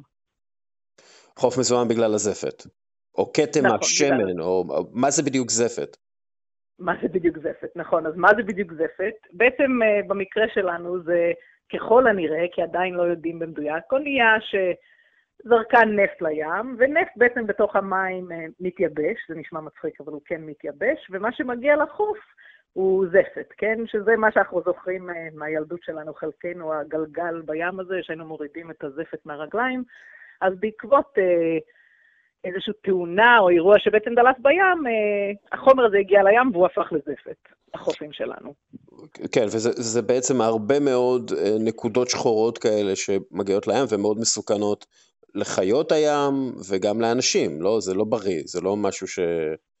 אה, נכון, נפט אה, בכל צורותיו אה, ובכל דרכי השימוש בה בסופו של דבר הוא לא בריא לא לנו, לא לחיות ולא לכדור הארץ בסופו של דבר. כן, אז מה, מה אנחנו יכולים לעשות בקשר לזה? בקשר לזה יש uh, כמה דברים, כן? בטח ראיתם בטלוויזיה שיש פעולות, פעילות התנדבותית די רחבה, עד עכשיו אספו בעצם 1,200 טונות של uh, זפת מהים, ועדיין אפשר בעצם להתנדב דרך הרשויות או בעמותת אקו-אושן שמרכזת את פעילות ההתנדבות. ודבר שני, כמובן, זה עם הפנים קדימה, כן? וזה, נקרא לזה לתרום, אה, כדוגמה לאדם טבע ודין, לגיוס חירום עתידי, לפעול בנושאי אקלים, כדוגמה חקיקת אקלים, או הקמה של רשות ים, שהמטרה שלה בעצם להגן על הים של כולנו, לנו ולדורות הבאים שיהיו בהמשך הדרך. כן, ואולי גם מתישהו אפשר יהיה, כשהחופים יהיו נקיים, אפשר יהיה גם לשחק כדורעף חופים, ואולי להשתמש בחוף הגדול שלנו בשביל אה, בעצם להיות נכון. טובים במשהו בספורט אה, על חופים, שזה, אמ, אנחנו צריכים להצטיין בזה גם. שאני מקווה שאני אלמד ממך קצת יותר על הדברים האלה, בכיוון הזה. אוקיי, okay, מצוין, אז uh, תודה רבה לך, ואנחנו uh, נדון uh, בסוגיה אחרת בשבוע הבא. מעולה, תודה רבה אוריאל, יום טוב. ביי ביי. Sports Illustrated report is drawing attention to alleged sexual misconduct within the Dallas Mavericks organization. SI interviewed more than a dozen current and former Mavericks employees. They describe the basketball team's corporate culture as predatory. The article includes sexual misconduct allegations against former team president and CEO Terderma Ussery. He left the team in 2015 and denies the allegations. The Mavericks also issued a statement saying that we immediately hired outside counsel to conduct a thorough independent investigation. ב-2018 התפוצצה פרשה מכוערת סביב קבוצת דאלאס מבריקס ובעליה המיליארדר הצבעוני מרק קיובן, כשהמגזין ספורטס אילוסטריידד חשף כי מנכ"ל הקבוצה, תדמה אוסרי, יצר תרבות משחיתה של מיזוגניה וסביבה עוינת עבור נשים. בתחקיר מקיף שאסף ראיות ממספר רב של עובדים וגורמים הקשורים בקבוצה, גילה המגזין כי אוסרי התנהג באופן מחפיר כלפי נשים שהועסקו במועדון, וכי אף שהדבר היה ידוע, לא ננקטו נגדו צעדים במשך הקדנציה שלו כמנכ"ל. עובד אחר של המועדון הטריד גם הוא נשים, וגם הוא נשאר בתפקידו. קיובן לא התחמק מאחריות. אני מתבייש שזה קרה תחתיי ומתחייב לתקן את זה, אמר, ומינה לתפקיד המנכ"ל את סינתיה סינט מרשל, לשעבר סגנית נשיא בכירה בתאגיד התקשורת AT&T. המינוי הזה הפך אותה למנכ"לית השחורה הראשונה בהיסטוריה של ה-NBA. זו לא תקרת הזכוכית הראשונה שמרשל בת ה-61 מנפצת. היא נולדה בשכונת עוני, וכבר מילדות הפגינה מוסר עבודה יוצא דופן, שזיכה אותה במלגה לאוניברסיטת ברקלי, שם הפכה לצ'ירלידר השחורה הראשונה במוסד. היא המשיכה לנפץ תקרות זכוכית ב-AT&T, שם עבדה יותר מ-35 שנה, וכשהפכה למנכ"לית המבריקס, סייעה גם לאחרים לשבור תקרות זכוכית. עד מינויה, צוות המנהיגות של הקבוצה כמעט שלא כלל נשים או מיעוטים אתניים. היום הוא כולל 50% נשים ו-47% מיעוטים. אבל את המהפך האמיתי חוללה מרשל בזכות הנחמדות שלה. אי אפשר לנהל עסק בלי להיות נחמד, הסבירה פעם. בהזדמנות אחרת אמרה, להיות נחמדים ומלאי חמלה מסייע לנו להשיג מטרות עסקיות. Back to Doncic. Doncic pulls up, three-pointer. Bang! Bang! It's good! Doncic wins the game at the buzzer! Let's go! וזה עובד. מרשל נכנסה למאבריקס כדי לנקות את התרבות הרעילה שם, אבל על הדרך הפכה את המאבריקס לאחת הקבוצות המרתקות בליגה. המועדון צפוי לאבד יותר מ-120 מיליון דולר בגלל נזקי הקורונה, אבל הנחמדות שמרשל זרעה תסייע לו לצאת מהמשבר כארגון שמנוהל טוב יותר, ולכן גם מוצלח יותר על המגרש. מרשל, למשל, החליטה לשלם לעובדי האולם של המאבריקס, אף שעקב הקורונה לא נערכו בו משחקים. זה הוביל לכך שבעלי מנויים ואנשי תאי ה-VIP התגייסו לסייע בתשלום לעובדים. הנחמדות יעילה גם בתחומים שבהם לכאורה אין צורך בה.